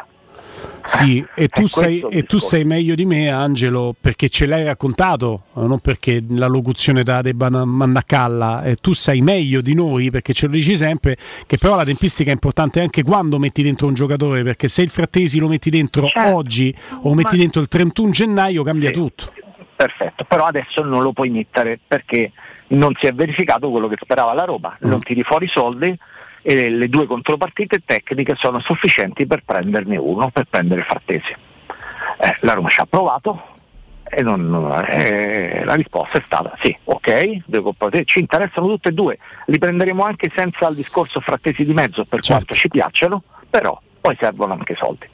La Roma in questo momento non può farlo per la questione che sappiamo bene legata a questi paletti eh, del- dell'UEFA e allora bisogna aspettare la soluzione entra, esce uno e entra uno perché alla fine c'è sempre un, un- un equilibrio. Allora questo equilibrio ti fa eh, intanto perdere tutta una serie di partite no? che, ci sono, che sono in corso adesso. Eh, importantissimo. E questo- quello sarebbe però il male minore, Guglielmo, perché se tu dai a Mourinho il primo febbraio Frattesi, perché Mourinho è il primo che sa quale sarà la questione Wijnaldum, che il miglior Wijnaldum lo vedremo quando ragazzi? Marzo? Forse marzo, metà marzo. Eh, siamo quasi alla fine no, dei giochi, per cui Quest'anno vai un po' lungo perché arrivi a giugno. Devi recuperare qualcosa. come sì. campionato, però sì, stai molto avanti. Eh, ah, se arriva a marzo hai già determinato eh, andare avanti o meno in Coppa Italia, ma questo si determina già a gennaio. Andare avanti o meno nel primo turno eliminazione diretta di Europa League, che segna tanto. Eh, siamo tutti d'accordo che per Mourinho sarebbe preferibile, vedi, com- come vedi contro il Bologna, giocare con Fattesi e non con Tairovic, no? Sì. Ecco, eh, quindi visto che tu hai la possibilità di lottare, in questo momento tu stai lottando ancora su tre fronti, puoi qualificarti per la zona Champions, perché poi non sai ancora quello che sarà il futuro della, del- della Juventus per la giustizia sportiva. Esatto. stai lottando per la Coppa Italia, stai lottando per arrivare più avanti possibile in, in Europa League, è chiaro che ti serve un centrocampista. E poi ti serve comunque un'alternativa nel momento in cui esce e vedremo se va al Monza Castor. Ma cioè, quello che ha chiesto Mourinho cioè, è la cosa più normale che possa chiederti un allenatore. Allora Angelo, facciamo, chiudiamo il cerchio di questo discorso e ti chiedo, è una forzatura, è cronaca, potrebbe essere, scegli tu, perché determina è- ed è molto importante qual è la formula, dire che la divergenza d'opinioni, non dico la rottura perché mi auguro che non ci sia, tra Mourinho e la società, quindi Mourinho e Tiago Pinto, nasce proprio dal fatto che Mourinho ti dice tu intanto fallo, poi vedi se riesci a risolverlo e Tiago Pinto ti dice no, se non riusciamo a risolvere dal punto di vista economico non lo facciamo? Parlo di frattesi e qualche innesto di mercato. Cioè, fosse per Mourinho, lui ti dice, perché l'ha anche detto abbastanza platealmente, che non vale per tutti il fair play finanziario, quindi uno sforzo lui lo farebbe, poi si, risolle- si- si risolve la situazione, mentre la società ti dice si fa uno sforzo solo se si risolve la situazione. Ecco. Ci, ci può stare ed è questo è, è, è il gioco delle parti perché ognuno cerca di, eh, di curare i propri interessi. L'interesse di Mourinho è vincere. Se chiede questi giocatori è, è- è- è per un discorso funzionale a vincere e l'altro deve stare attento ai conti. Beh, ma io credo poi dall'alto, se, visto che abbiamo E preso il- questa. È chiaro che l'aspetto anomalo che poi questa poca sintonia emerge in modo lampante da dichiarazioni, da chi riporta il pensiero di uno e di, Eh, e di- eh, di chi dell'altro. che lascia l'intervista. Poi diventa il dibattito, si crea perché diventa palese no? la, la diversità, la Certo. divergenza tra i due.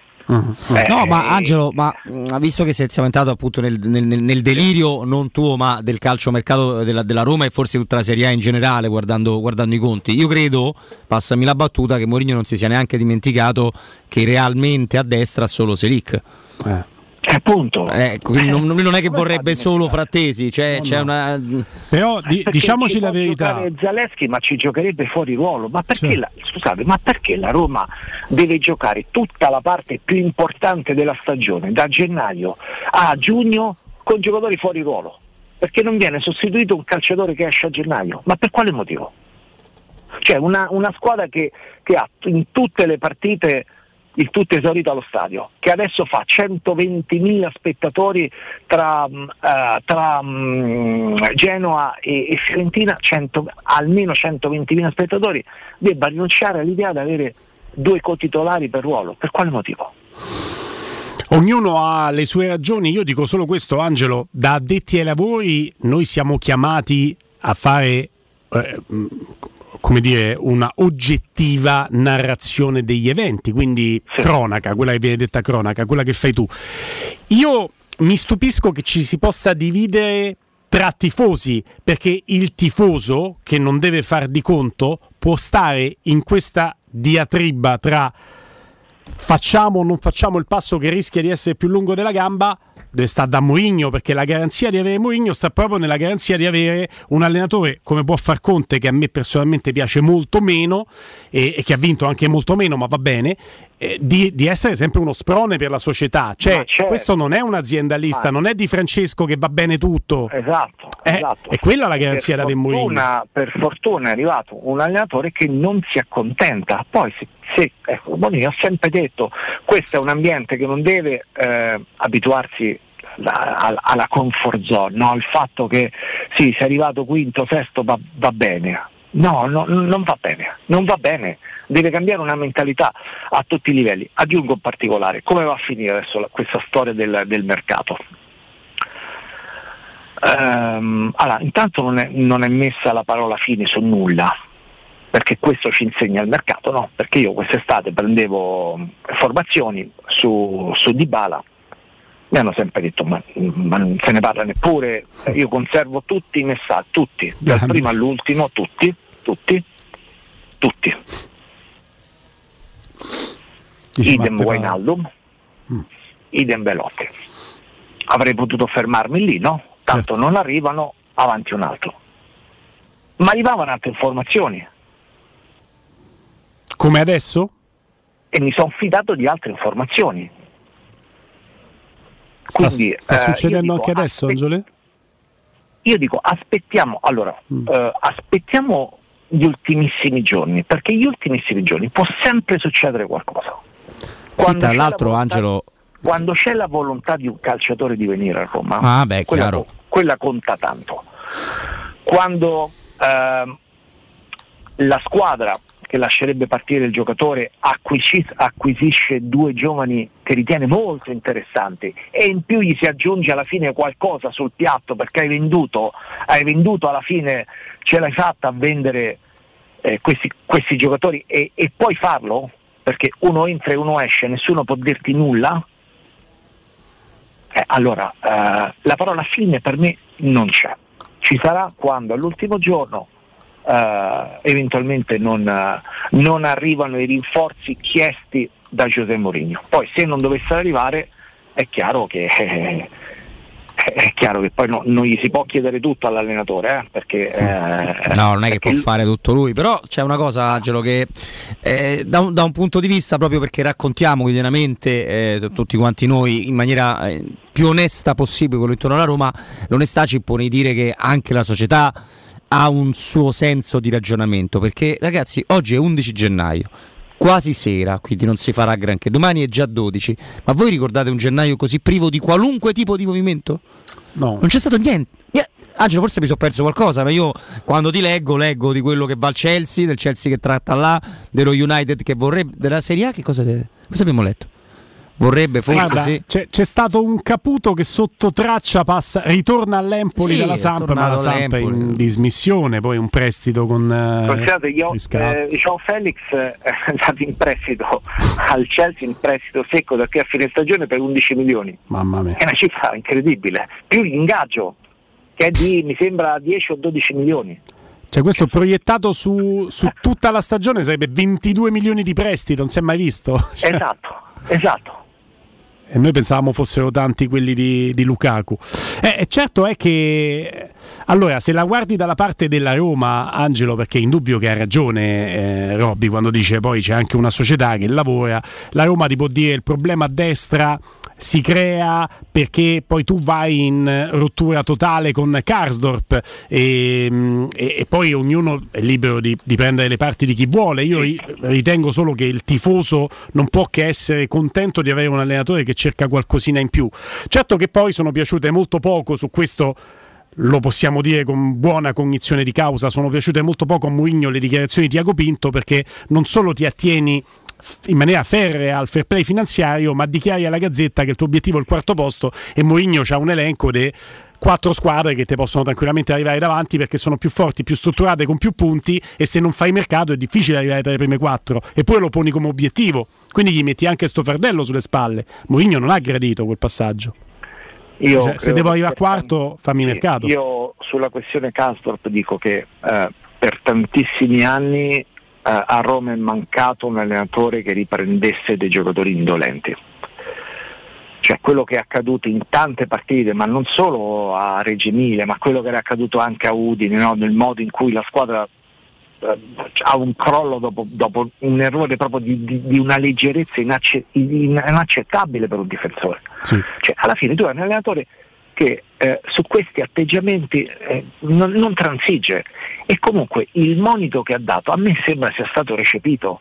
Io ho visto dopo quel segnale che ha dato a Castro dei giocatori che guarda caso si sono svegliati o no? Sì. No, ma anche perché con quel tipo di atteggiamenti là, non per forza se mi fai prendere gol come è successo all'Udinese, tu non rimonti a San Siro, non vinci esatto. la conference, cioè esatto. non è il, il, pareggio di Reggio Emilia, no, questo no, andrebbe capito dalla gente. È stato più costruttivo nell'atteggiamento caso sarebbe ripartito e l'avrebbe accolto nel momento in cui poi nemmeno dei presenti e no. non vai neppure in torneo ma che deve fare un allenatore? no no non c'è sì, dubbio. gli ha anche detto che si deve trovare una cioè, squadra a gennaio che forse un però gliel'ha ah, detto cioè, lì a caldo. gliel'ha detto lì a caldo però magari quello è anche il passaggio in più non vai, non vai comunque da nessuna parte cioè non trasmettono la mentalità vincente che lui dopo un anno e mezzo cioè, sta cercando di inculcare sono stra d'accordo con te Angelo, secondo me se Karsdorp, ma l'hai detto tu, eh, posso solo dire anche secondo me se Karsdorp torna fa mea colpa, dice ragazzi ho, ho sbagliato, sono entrato in un modo... No, eh, adesso è tardi francamente. No, ma eh, lo, lo, doveva fare prima. Esatto, esatto. Torni, fai mea colpa, quello non si è presentato, non è andato in Giappone, è tornato, quando è tornato ha, giocato, fatto, ha, ha, giocato, ha giocato, torna la lettera della... Ha, fa, ha, fatto parlare la lettera della... Che De uno. De, no, no, no, no la, sì, prima sì. dell'avvocato. Ah, l'avvocato sì, fa l'intervista, ma prima arriva il sindacato che sì, so, dei sindacato che, da, chi, è stato manda- chi è che si è lamentato col sindacato chiedendo che prendesse le parti? È ovvio che sia stato la parte che si ritiene lesa, no? Poi parla l'avvocato, non avvocato, non si capisce, lì si va in rottura completa. E intanto adesso c'è una squadra che non molla, che recupera sulla linea al 93 col Bologna, che recupera al 93 a San Siro. Cioè, secondo me è servito anche quel monito che ha dato a tutti Giuseppe Mourinho. Non c'è dubbio. Angelo, ci riaggiorniamo venerdì, commentiamo chiaramente, speriamo una buona partita in Coppa Italia e ci proiettiamo al campionato della Fiorentina. Ciao Angelo. Volentieri. Abbraccio. Grazie Angelo Mangiante. Noi andiamo in pausa, torniamo tra poco per il rush finale.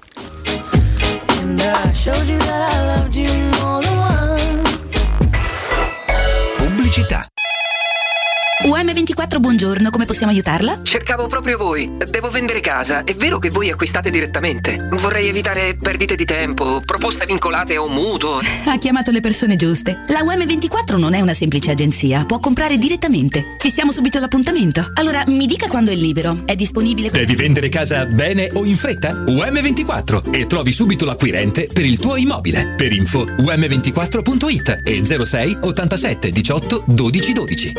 A gennaio nei tre centri usato Valentino ti attende uno straordinario extra sconto fino a 2000 euro. Usato certificato e selezionato di tutte le marche. Oggi con extra sconto fino a 2000 euro. Oltre 1000 auto sottoposte a 110 controlli certificati, con garanzia ufficiale fino a 24 mesi e finanziamento tutto incluso, con polizza furto incendio, polizza conducente e altro ancora. Centri usato Valentino. Aperti 7 giorni su 7 dalle 8 alle 20 no stop in via Tiburtina 1097, via Tuscolana 1233, via Prenestina 911. Tutte le offerte su valentinoautomobili.it. Bollette che ti lasciano di ghiaccio Riscaldati con i climatizzatori Daikin. Grazie alla straordinaria tecnologia pompa di calore, con Daikin puoi riscaldare casa riducendo i consumi fino al 50% rispetto alle tradizionali caldaie a gas. E con l'app puoi programmare il funzionamento e tenere sempre sotto controllo i tuoi consumi. Approfitta dello sconto immediato in fattura e scopri quanta energia puoi risparmiare. Climanet Showroom a Roma in piazza Carnaro 28 e viale Marconi 312. climanetonline.it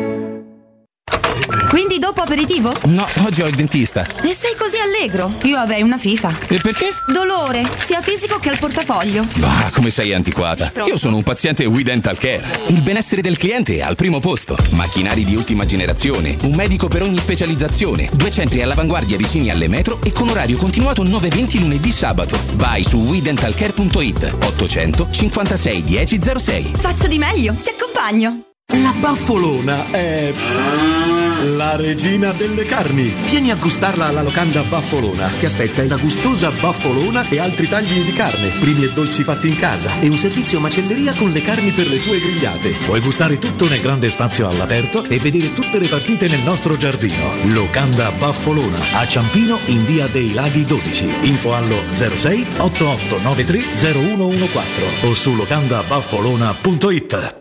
Acquistare le zanzariere Z-Screen a gennaio, sì, è il momento migliore. Entro il 31 gennaio, oltre alla super offerta Buon 2023 per gli ascoltatori, c'è un ulteriore buono acquisto fino a 75 euro con la garanzia soddisfatto o rimborsato. Chiama subito l'800 196 866 o visita il sito zanzaroma.it. Z-Screen, la super zanzariera con un super servizio e una super garanzia. Nel centro di Ostia, in una zona commerciale ad alta percorrenza, la società SIPA dispone di negozi di varie metrature, locali liberi e disponibili da subito, adatti a qualsiasi tipo di attività, in una posizione privilegiata e centrale. La zona signorile, la collocazione commerciale e gli ampi parcheggi nei pressi rendono questo immobile un ottimo investimento. Per qualsiasi informazione rivolgetevi al 345 713 5407 e visitate il sito www.kcalt.com. SIPA SRL è una società del gruppo Edoardo Caltagirone. Le chiavi della tua nuova casa senza costi di intermediazione. Vendere il tuo oro e argento, affidati ai migliori. Roma Oro. Valutazioni ai migliori prezzi di mercato. Serietà, professionalità e 20 anni di esperienza. Blocca il prezzo su romaoroepreziosi.it e vieni in negozio entro le 19. Quel prezzo è netto senza commissioni aggiunte. Ti aspettiamo in via Merulana 263. Scarica l'app e tutto vale di più. Per il tuo ufficio, per la tua azienda, scegli Enjoymatic. Installazione di distributori automatici di ultima generazione di caffè, bevande calde, fredde e snack. Dispenser di acqua naturale e frizzante per ridurre l'utilizzo di plastica. Il tutto incomodato d'uso gratuito. Enjoymatic. Enjoy Life. Info al 392 504 9213 o su www.enjoymatic.it. Teleradio Stereo 92.7 Teleradio Stereo. 92.7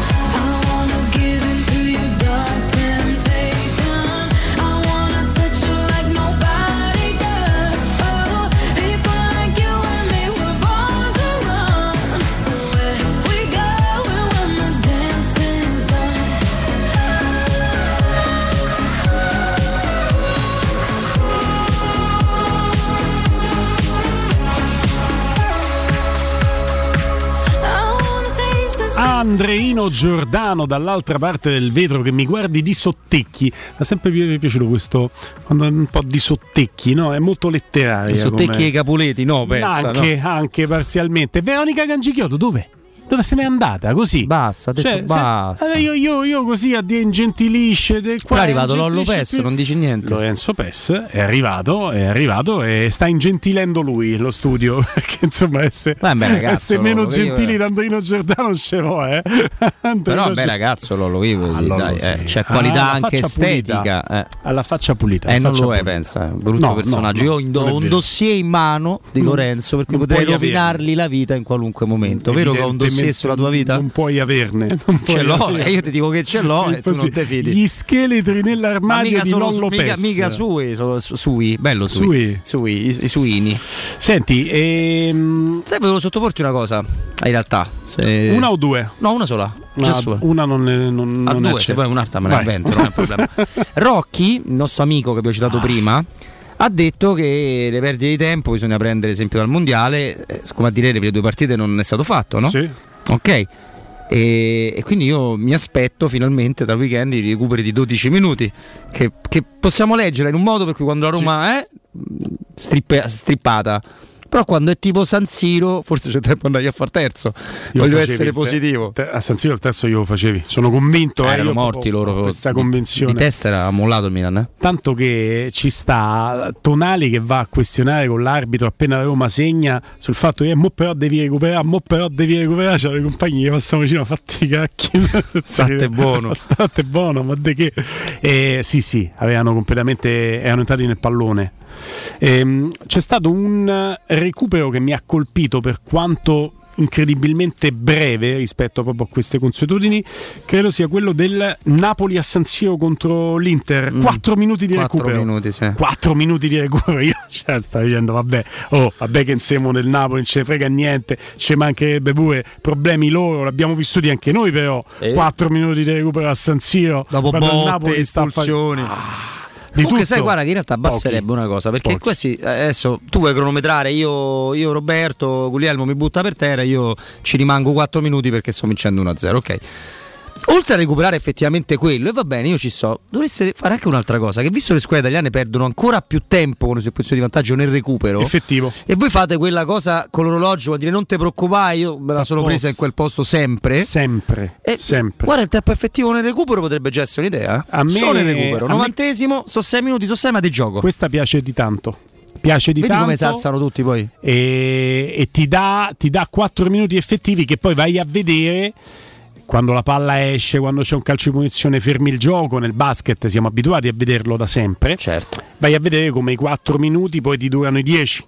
Quanti titoli, senza citare eh, i Bulls di Jordan, eh, avrebbero in meno le grandi franchigie senza il tempo effettivo quando tu fai Sì. il canestro che mancano 20 secondi in qualsiasi sport normale dici che so 20 secondi, è finita, no no 20 secondi del basket sono un'ora. La palla canestro 20 secondi puoi fare veramente di tutto, ma puoi fare di tutto in eh, 10 secondi nella palla canestro. Esatto, veramente. eh, ci sono pure i casi estremi dei 5, no? quello recupera la palla Sì, sull'altra parte e go- ma e gol, stavo men- dicendo, è gol. Mentre sui 5, ma anche fossero 4, 3, 2 secondi ci fai un'azione, sui 10 tu rischi che ce ne fai due comode, può essere che ce ne fai tre di azioni, dipende da come Sì. giochi col cronometro. Sì, beh, Capito? sono no, Botta i, i falli tattici perché ti conviene mandare Sì. in lunetta l'avversario invece che farlo tirare da tre. insomma, C'è ne una sono tante. criticità che mi viene in mente. C'è già dentro? Ok. E poi te ne parlo, però ricordamene perché avrò bisogno di questi input. Va bene. Qual è la criticità sul tempo effettivo nel recupero? Che è una criticità che si può ovviare, però noi non siamo abituati a quello. Eh, ripartiamo, ne parliamo tra poco. Intanto, Isnar, andiamo a salutare Isnar, parliamo della resilienza. Buon pomeriggio. Ciao, buon pomeriggio, ciao. Oh, e intanto, che cos'è una comunità alloggio, Isnar, e che servizi offre? Allora, una comunità alloggio, in particolar modo la comunità alloggio La Resilienza, è un luogo dedicato agli anziani e lo dovete immaginare appunto come un luogo molto molto dinamico, come una grande famiglia, dove si in- integrano quelle che sono le abitudini dell'ospite che aveva già a casa sua con nuove e sane abitudini. All'interno delle nostre strutture gli ospiti possono essere sia autosufficienti che parzialmente autosufficienti e i loro soggiorni possono essere sia temporanei temporanei che permanenti. Tutti questi nonni e tutti questi ospiti eh, noi li accogliamo nelle nostre comunità alloggio, ma a con loro e con i familiari abbiamo un unico grande obiettivo, quello che è migliorare la qualità della vita dell'ospite e lo facciamo attraverso ogni tipo di assistenza, da quella che è l'assistenza base, quindi mm, immaginiamo gli OS, gli infermieri, i medici, a quella che è un'assistenza più specifica che può essere riservata sia ai familiari, ad esempio noi aiutiamo i familiari in tutte le pratiche burocratiche come la 104, ecco, che è molto molto complessa in Italia. Un'altra assistenza specifica che è riservata agli ospiti è quella che ehm, ci dà il servizio educativo. Il servizio educativo, quindi abbiamo gli educatori professionali con i quali noi individuiamo degli obiettivi con gli ospiti familiari, eh, degli obiettivi che noi a lungo termine ma anche a breve termine realizziamo. E tutto questo ci, fa, ci permette e ci fa migliorare la qualità della vita degli ospiti e dei familiari che li circondano. Ah, come no, è anche molto stimolante chiaramente, nel senso proprio letterale del termine, che date molte, molti stimoli a, ai vostri ospiti. Quante strutture avete, Isnar, sul territorio della provincia di Roma? Sul territorio della provincia di Roma noi ne abbiamo sei e si chiamano come il paese che la ospita che le ospita. Dovete immaginare appunto le resilienze all'interno be- delle bellezze della Valle della Nieve. Quindi all'interno di ogni singolo paese si trova eh, una comunità alloggio. La prima che è nata è la resilienza di Roviano, poi quella di Anticoli Corrado ed entrambe sono vicinissime all'A24, quindi ci sono molti ospiti anche che vengono da Roma. Poi è nata quella di Roiate che è grande, è una struttura doppia, poi quella di Subiaco e quella di Vienne. L'ultimissima arrivata si trova in provincia di Frosinone e mh, mm, è la resilienza appunto di Fiuggi. Tutte quante sono accomunate da ampi spazi esterni, eh, da ampi spazi anche interni per ogni tipo di attività e, e c'è la possibilità appunto di scegliere stanze singole, doppie e, e all'interno ecco, mh, si trovano tanti altri spazi per uh, poter passare appunto mh, tanto tempo all'interno delle nostre strutture, ma per vivere le nostre strutture come una vera e propria casa. Eh, questo è importantissimo, dunque inserite in un contesto assolutamente di, di verde, di aria salubre, di possibilità anche di eh, vivere la, la, natura e poi chiaramente la struttura, che è una struttura in ogni caso che vi ha ricordato Isnar assolutamente di primo eh, livello. E c'è una promozione per gli ascoltatori teleradio stereo, vero Isnar? Assolutamente sì, abbiamo riservato l'offerta di 990 euro al mese per tre mesi. Lo ripeto, c'è un'offerta della retta appunto dell'ospite che è di 990 euro al mese per tre mesi. E quindi ricordatevi sempre quando chiamate di farlo a nome di Teleradio Stereo, non resta che ricordare il numero di telefono per contattarvi ricordando ai nostri amici e alle nostre amiche all'ascolto che si può trovare la resilienza anche sui social, Isnar. Assolutamente sì, la potete trovare a www.laresilienza.it oppure alla resilienza.it sia su Instagram che Facebook.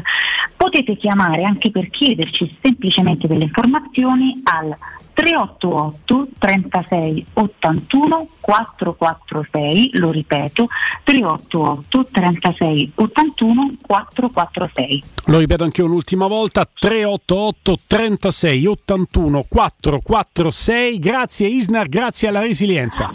A voi, ciao. Teleradio Stereo 927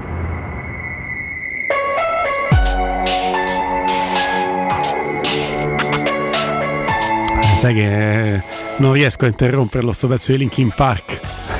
È tanta roba eh. Ah, grande Questa pezzo anche perché Numb è dei primi anni 2000, quindi eravamo sì. tutti giovani e belli come gli eroi. E poi questo è un pezzo che, che, che mi riporta chiaramente alla scomparsa 2017 del, del cantante. Eh, come no, certo. Tra l'altro è un pezzo di cui si trova la versione live eh, su YouTube, dove, dove, preferite voi, dove viene eseguita in tandem con Jay-Z oh. e ne viene una versione molto particolare perché i due stili sono completamente opposti che secondo me è meravigliosa, è all'altezza assolutamente della, dell'originale. Quindi vabbè, ma è stato un, quello che hai ricordato tu stato un vero lutto per gli amanti di musica e di un gruppo che è meraviglioso, che, insomma, che di, di dischi belli ne ha fatti davvero tanti. Mamma mia, che voce, ragazzi. Che Però voce. dovevi sottolinearci delle Ti criticità volevo sul sottolineare recupero. una criticità e ti ringrazio per ricordarmelo sul recupero perché ogni buona idea necessita però di un'adeguata attuazione. Quindi nella pallacanestro siamo abituati a gestire un tempo che è Certo. un tempo ben codificato no? attraverso eh, il tempo effettivo. Eh, quindi ci sta un cronometro, ci sta una sirena e tutti sono abituati perfettamente nello spirito del gioco che se tu tiri fosse anche il canestro più bello e spettacolare del mondo. E si illumina il tabellone perché suona la sirena, poi vai anche a controllare con la tecnologia, il canestro può anche non essere buono, ci sono degli scudetti che sono saltati no? su canestri meno buoni o Oltre non na na na na na na na. Esatto. Quindi immagina quanto può essere pronto il mondo del calcio al gioco effettivo e cerca di immaginarlo intanto nella strutturazione di eh, proprio una tecnologia ad hoc, ci deve essere una sirena, un tempo effettivo sui tabelloni degli stadi, alcuni ce l'hanno, alcuni no, va bene, ma quello, Vabbè, quello si può fare, ovvia- ovviare. E immagina questa situazione e, e immagina per capire la portata di questa situazione sempre tu dalla parte che, che- che subisce la situazione, non certo. che te ne avvali. E quindi immagina che tempo effettivo, 4 minuti di tempo effettivo, stai giocando contro la Juventus, stai pareggiando la partita, arriva un cross da destra, il tuo giocatore è solo all'interno dell'area, la deve solo appoggiare, anche la porta è vuota, sirena, è finita la partita, tu segni, ma non vale. No, no, ma infatti. Sei pronto per questo? No, io no. Saresti pronto per questo? No, infatti, anche perché la Roma Perché va farebbe giurisprudenza pure lì. Va, va contro lo spirito, del calcio, Va capito? contro lo spirito del calcio. No, no, hai ragione. Infatti, in realtà, nel momento in cui ho capito dove stavi andando a parare con l'esempio che hai fatto perfetto sulla pallacanestro, mi sono reso conto di dire Robby è una bella idea, ma l'attuazione del calcio non è, non è possibile, anche perché purtroppo il calcio. Allora, il basket c'ha il no, come si chiama? Il dirty talk, cioè si dicono le peggio cose Sì, mentre sì, giocano. Eh, c'è una serie di cose, ehm, come si dice, un giocare eh, sporco, pure se è uno sport molto meno sporco del, del calcio sotto questi aspetti qua, eh, della perdita anche se poi ho visto una criticità e infortuni perché voglia di... Insomma, vabbè, eh, questo è un altro argomento. Però eh, nel momento in cui tu l'hai detto mi sono reso conto che non fa parte proprio del calcio, Eh. che non ne potrà mai far parte perché... Ma poi anche culturale, eh? No, ma poi in Serie A darebbe adito a nuovi sotterfugi. Perché tu vedi che sono, fai conto, 3 minuti e mezzo su 4 minuti di tempo effettivo e non c'è bisogno di buttarsi per terra per sporcare 15-20 secondi. Nella pallacanestro è più difficile perché la palla non può essere tenuta più di un tot, la devi scaricare sull'avversario. Sì, E te ne dico un'altra. Te ne dico un'altra. Il tempo effettivo nella pallacanestro riesce a gestirlo detto che al tavolo della pallacanestro il tempo effettivo è gestito non da un'intelligenza artificiale, ma da una persona che materialmente stoppa e fa ripartire il tempo. Certo. Poi se viene fatto in maniera particolarmente sbagliata si può andare a risistemare il conteggio Sì. e a volte si è chiamati a farlo. Però c'è una persona che stoppa e riprende e sei avvantaggiato nel conto per non sbagliarti dal fatto che hai 24 secondi te per fare la tua azione, 24 secondi io per fare la mia azione, dopodiché ogni volta che passa la palla si riazzera quel cronometro, Sì, sì, ma si riazzera sempre a ogni possesso che cambia. Quindi questo che significa? Che quando tu vai a conteggiare i tuoi 4 minuti di recupero, i famosi 4, recuperi, 4 minuti di recupero allo stadium contro la Juventus e tu ti stai gestendo che hai fatto il cross e il tuo gol a porta vuota te annullano perché è finito il tempo di recupero, poi devi anche andare a vedere tutte le volte che è stato fermato il tempo e se è stato fermato bene, perché se a te annulli il gol per un secondo, perché sono andato un secondo oltre il tempo de- effettivo, e poi mi devi dimostrare che l'hai fermato sempre bene il tempo, quindi vai a fare le pulci a tutte le volte che la palla è uscita e magari hai fermato il cronometro un secondo dopo. No, infatti non si E può non fare. si può fare. No, no, no, no. Non Allora, si può fare. Il discorso del cronometrario lo potrebbe fare benissimo un computer e una persona fisica ormai il 2023, ma tutto il resto delle criticità che hai evidenziato in maniera brillante, devo dire, rimangono. Quindi No, non, eh, non si può fare. Ho, ho avuto la fortuna di seguire la pallacanestro, ma anche la fortuna di stare al tavolo della pallacanestro, perché io come speaker della Virtus Roma ho avuto questa grande fortuna. Stavo al tavolo vicino a quello che segnava che le palette quando c'era il fallo, Certo. vicino a quello che col cronometro faceva partire e faceva ripartire il tempo ogni volta. Quindi so anche le difficoltà oggettive in uno sport che vive su un campo ridotto rispetto al calcio, con meno giocatori rispetto al calcio, con meno sollecitazione rispetto al calcio. Sì, sì, ed no, è no, tosta. ma ed è siamo però l'idea sarebbe straordinaria perché Eh, no, no, in qualche modo ce le mette una pe- E allora l'unico modo per ovviare laddove tecnicamente non riesce ad arrivare a quel tipo di gioco effettivo è fare veramente i 10 minuti di recupero nei secondi tempi. Ma deve essere 10 minuti e deve valere per tutti. D'altronde pure volare con le ali come un uccello sarebbe una grande idea, però non Molto. va a finire bene, capito? Tendenzialmente, Eh, no, da cioè- Dedalo Icaro. No, e poi non è andata va bene. No, no, no. Grazie Andrino Giordano in cabina di regia e grazie a tutti coloro i quali ci hanno supportato nella diretta odierna. Caro Robin Fascelli, il sottoscritto, io sottoscritto Guglielmo Timpano e do appuntamento domani alle 14. Eh, ma se dobbiamo rifare perché ieri non l'abbiamo data la notizia, allora ne abbiamo una molto, molto bella, molto piccante. Il protagonista è Randy, che tra l'altro può voler dire Mm. anche voglioso di pratiche, no? Randy? Sì, sì. Ah.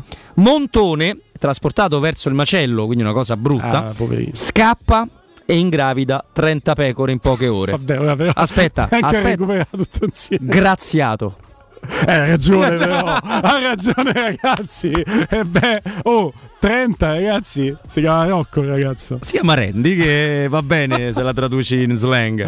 Su questa notizia che è anche un faro di speranza in questo pomeriggio cupo, vi diamo appuntamento a domani alle 14. Forza Roma, rimanete lì.